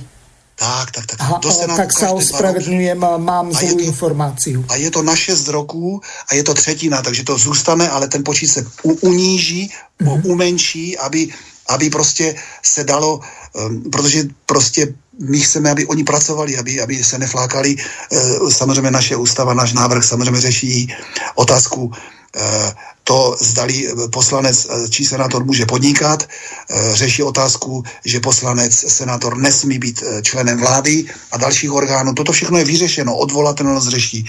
Ale teďka odpovídám naprosto matematicky na to, na co jste se ptal, žádná polovina, ale jede se po, tře, po třetinách. Jo?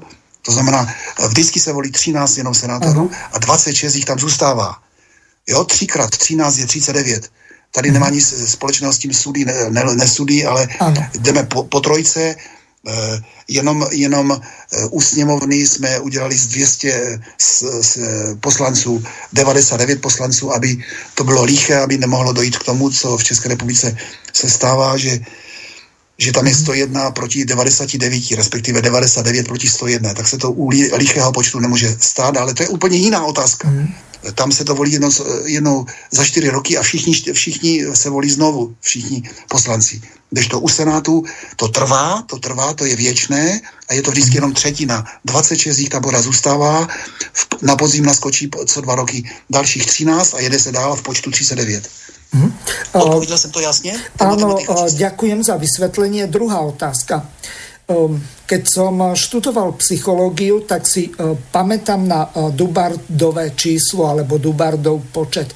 To znamená, že e, v prípade nejakej efektívnej, produktívnej komunikácie je maximálny počet z hľadiska ľudského inter, ľudskej interakcie, vychádzania medzi sebou, spolupráce a tak ďalej, stanovené na číslo 150. Toto je z hľadiska výskumov toho doktora Dubarda exaktne dokázané. To znamená, viac ako 150 ľudí si nevieme trvalo zapamätať.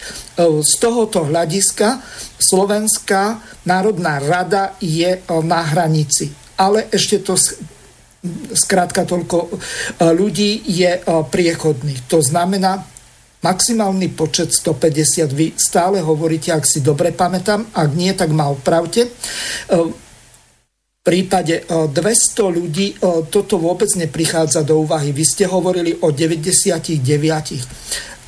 V tomto prípade je to vôbec možné, aby Skrátka, tí ľudia e, súhlasili s niečím takým, lebo na Slovensku sa hovorí zvyk železná košela. Oni v iných intenciách nedokážu uvažovať. Skúste toto ešte vysvetliť. E,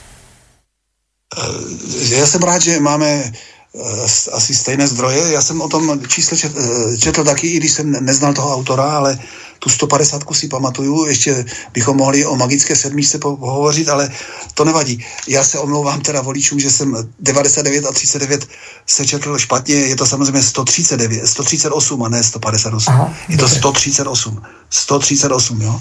Takže já se do té 150, nebo my se do té 150, 150 vlastně vlezeme a e, to, což mě těší, že je to potvrzeno nezávisle, protože když jsme tvořili e, ten návrh zadání, což jsme skončili v roce 16, tak jsem tuto informaci ještě neměl. Že to číslo 150 je skutečně potvrzeno a nejenom z tohoto zdroje, o kterém jste vyhovořil. Takže e, to je, to je jedna věc. E, 39 a 99 e, jsem rád, že se to tam vlezlo a vy jste měl ještě k tomu jedno, jedno souvětí jako otázku, kterou jsem zapomněl. Já jsem, já se omlouvám, jsem vyřídil teďka jeden telefon. Můžete mi to říct? Můžu vám položit jinou otázku, na kterou jsem si vzpomenul. Vy jste v té předcházející části hovorili o tom, že v případě, ak je ten počet párny, to znamená 200 tých poslanců tej dolnej sněmovně, tak může nastať eh, patová situácia, aká nastala vtedy, keď eh, ČSSD a ODS eh, s tými ďalšími stranami, ktoré sa k ním pridali k ČSSD, tuším komunisti, tak mali 100 mandátov. A z toho dôvodu nastal problém, že ani Paroubek, ani Topolánek neboli schopni zostaviť vládu, kým Topolánek nedokázal kúpiť Melčáka a Pohánku Niečo podobné sa stalo aj na Slovensku v druhej Dzurindovej vláde. Vtedy, keď sa rozpadla vláda, to bolo v rokoch 2002 až 2006, tak vtedy sa stalo to, že takisto prebehol zo strany Zurindu nákup u poslancov dvoch, ktorí sa volali Džufa a Kolesár, s tým, že ich kúpili z toho dôvodu, aby v prípade vládnej krízy mohli zostaviť vládu a tá získala a samozrejme poslanci jej dali dôveru. Takže tohoto dôvodu je dobre vysvetliť, ako zabrániť tomuto, keď eh, bude aj ten počet nepárny, aby tí poslanci prebehovali, keď už za niekoho sú zvolení. Hovorili ste o imperatívnom mandáte. Len to som povedal, že ak Európsky súd pre ľudské práva ohľadom tohoto v Štrasburgu v tomto zmysle rozhodol, tak eh, bez toho, že by sme eh, vypovedali eh, dohovor o základných ľudských právach a občianských slobodách, tak to jednoducho nejde, lebo tento precedens bol vytvorený. Nech sa páči. No já hned musím navázat, jako vypovídat, nepovídat, znovu to všechno řeší eh, nová ústava, eh, k čemu se přidáme nebo nepřidáme. Já jenom připomínám chartu OSN, eh, si doplnili, myslím, v 71, v 71. roku islámské země, jejich 57, kteří s chartou OSN nepočítají. Jo? Oni mají prostě jiná lidská práva. Nebudu to teďka definovat právo šaria a prostě islám ve státě. Jo? Takže, a, a je to charta OSN, podobně jako to, tu chartu nebo tu smlouvu, o které jste hovořil, toto všechno musí projít referendy v rámci nové ústavy. Takže my se nemůžeme odvolávat, že nám někdo něco zakáže, když si my řekneme, že to chceme takto. Já, já si znovu, znovu, znovu jenom vyzdvihují mandát majestát 8 milionů 300 tisíc voličů v České republice. Bude to tak, jak oni to chtějí a budou chtít mít. Pokud to tak nebude, no tak to bude tak, jak je to dneska. A vůbec mě z toho nebolí koleno, pane, pana Zucha. Ani nikoho na Slovensku to nesmí, nesmí bolet, nebo v České republice. Bude to tak, jak je to dneska. A tak, jak je to, je to dneska, je to neudržitelné. Je to neudržitelné, jsme nesvrchovaný stát, začínáme být kolonií. Já se vracím, já se vracím ještě ke dvěma věcem, které jste řekl předtím, protože uh, posloucháte vnímavě a já musím, uh, jsem rád, že jste použil obrat pravidla sa musí dodržovat. To jsou ta pravidla. Ta ústava, to je to pravidlo. Že když tam naleze prostě x eh, poslanců do sněmovny a oni budou vědět, že mají na sebou, na sebou ten Damoklův meč, tak se prostě nemohou nedomluvit ale přesto jsme navrhli, aby nenastavaly pro, problémy 50 ku 50, aby sněmovnu mělo jenom 90 nebo jenom 99, 99 poslanců, protože to bude prostě snazší a jim se umožní lépe zvládat tu funkci dodržovat pravidla. A ta pravidla jsou definovaná v té ústavě. To je nesmírně těžké na pochopení, protože lidé tomu nevěří a vůbec to nechápou. Oni tomu ani nevěří, protože 30 roků řešíme problémy skorumpovaných poslanců a senátorů. A bohužel v České republice i, i členů vlády. Takže oni tomu nevěří, i z toho důvodu nechodí k senátu k volbám, i z toho důvodu nechodí eh, k volbám do Evropského parlamentu. Takže proto si myslím, že tady máme obrovský mandát a proto to budu po zbytek svého života vysvětlovat, protože nikdo nic lepšího nenabízí. Prostě pravidla se musí dodržovat. Vy jste to řekl, já jsem rád, že jste to pochopil. Jo, a ta pravidla nejsou dneska. Ta pravidla nejsou. V České ústavě řada věcí vůbec definovaná není. Poslanci vlezou do parlamentu a teďka vůbec neví, jak to mají definovat, protože jim to nikdo neříká. A oni to neumí. Proč to neumí? 99% opakují odborníků v České republice není politicky organizováno. Ty politické strany to jsou zhluky, zhluky prostě nedefinovaných lidí, kteří chtějí uchopit moc a je nic jiného nezajímá. Nic jiného je nezajímá. V novém státě, státě přímé demokracie nebudou vládnout strany. Budou vládnout lidi prostřednictvím pravidel v ústavě a prostřednictvím toho, kdo se do toho parlamentu dostane. A tam se v žádném případě nebudou dostávat jenom politické strany. V žádném případě. Pán Štedroň, posledná otázka, lebo už máme len posledných 5 ano, minút, ja ale vidím, ano, ja nerád by som sa tomuto vyhol.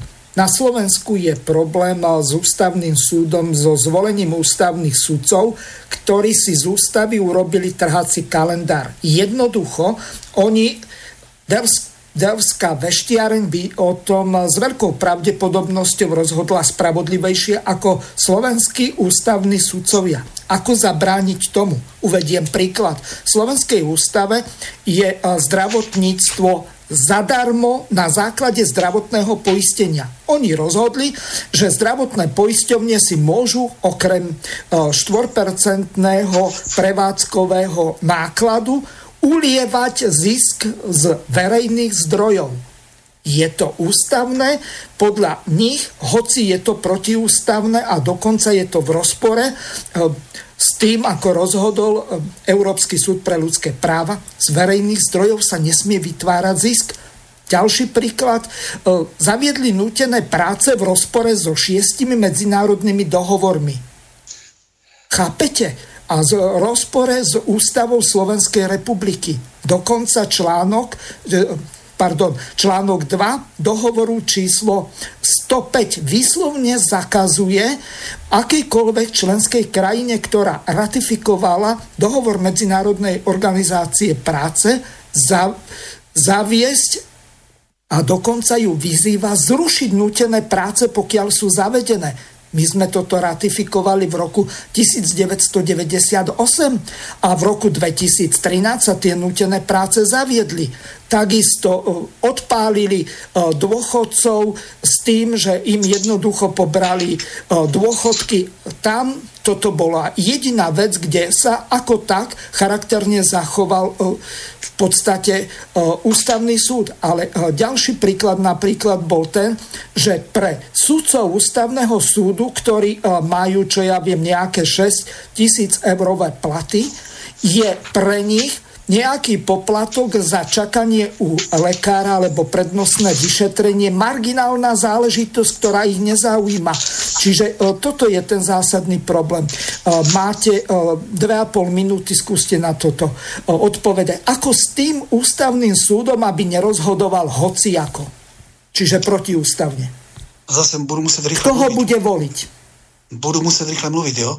jo. Ta no, nová ústava, která bude přijde v referendu v České republice, definuje taky přijímání mezinárodních smluv. Mezinárodní smlouvy, tak jak jste mluvil o ratifikaci, nebudou moci být přijímány parlamentem nebo vládou jinou, ale musí být referendum. Musí být referendum. Ti lidi si mhm. rozhodnou, kdo jim bude diktovat z nějakého, nevím, Moskvy, Washingtonu, Bruselu, já nevím, odkud, Štrasburgu, Paříže, Bonu nebo, nebo Berlína, já nevím referendum o mezinárodních smlouvách. To je zásadní věc v nové ústavě. A potom uh, Uh, já nemůžu te, teďka, já nemám podrobnosti o tom ústavním soudu na Slovensku, ale... Uh, nie je to podstatné. Samozřejmě... Rámcovo povedzte, kto bude voliť ústavný súd. To je dôležitá vec. Uh, máme, máme samozřejmě... Uh, ústavní soud, tam je varianta samozřejmě, že bude volen zase tak jako, tak jako sněmovna či senát, to je varianta, anebo ho bude definovat eh, parlament podle příslušných eh, pravidel, které ústava definuje. Dneska v České republice nejsou skoro žádné, jenomže tam musí mít nějakých možná 40 roku nebo nějakou právní praxi. Eh, to je otázka, proč by měl mít právník praxi, anebo proč by měl být ústavní soudce právní vzdělání. Já právní vzdělání nemám, ale předvedl jsem tady pro Českou republiku, pro český národ víc než kterýkoliv ústavní soudce v této zemi. Mm-hmm. A nejsem právník. Co oni udělali, aby se situace zlepšila? Takže skutečně tím klíčem je ústava, aby byla ústava i vymahatelná. To znamená, ti ústavní soudci musí být pochopitelně odvolatelní. Takže ne nějakých třeba 2 miliony hlasů, aby mohlo být vůbec referendum, ale do tří měsíců v podstatě, aby bylo referendum, že ten stát musí, musí udělat referendum o tom, že někteří lidi prostě chtějí, aby tento soudce byl odvolán, hotovo, anebo celý, celý orgán bude odvolán. Toto všechno musí být, musí být v té ústavě. Čas bohužiaľ sa nám naplnil. Veľmi pekne vám ďakujem za veľmi poučné rozprávanie a teším sa na ďalšiu reláciu s vami na túto tému, lebo toto je tak rozsiahle, že je to v podstate nevyčerpateľná téma pre slobodný vysielač. Ešte raz sa s vami lúčim a ďakujem vám veľmi pekne. Pozdravujem poslucháčov Slobodného vysielača a prajem počúvanie ďalších relácií Slobodného vysielača. Do počutia. Táto relácia vznikla za podpory dobrovoľných príspevkov našich poslucháčov. I ty sa k ním môžeš pridať. Viac informácií nájdeš na www.slobodnyvysielac.sk Ďakujeme.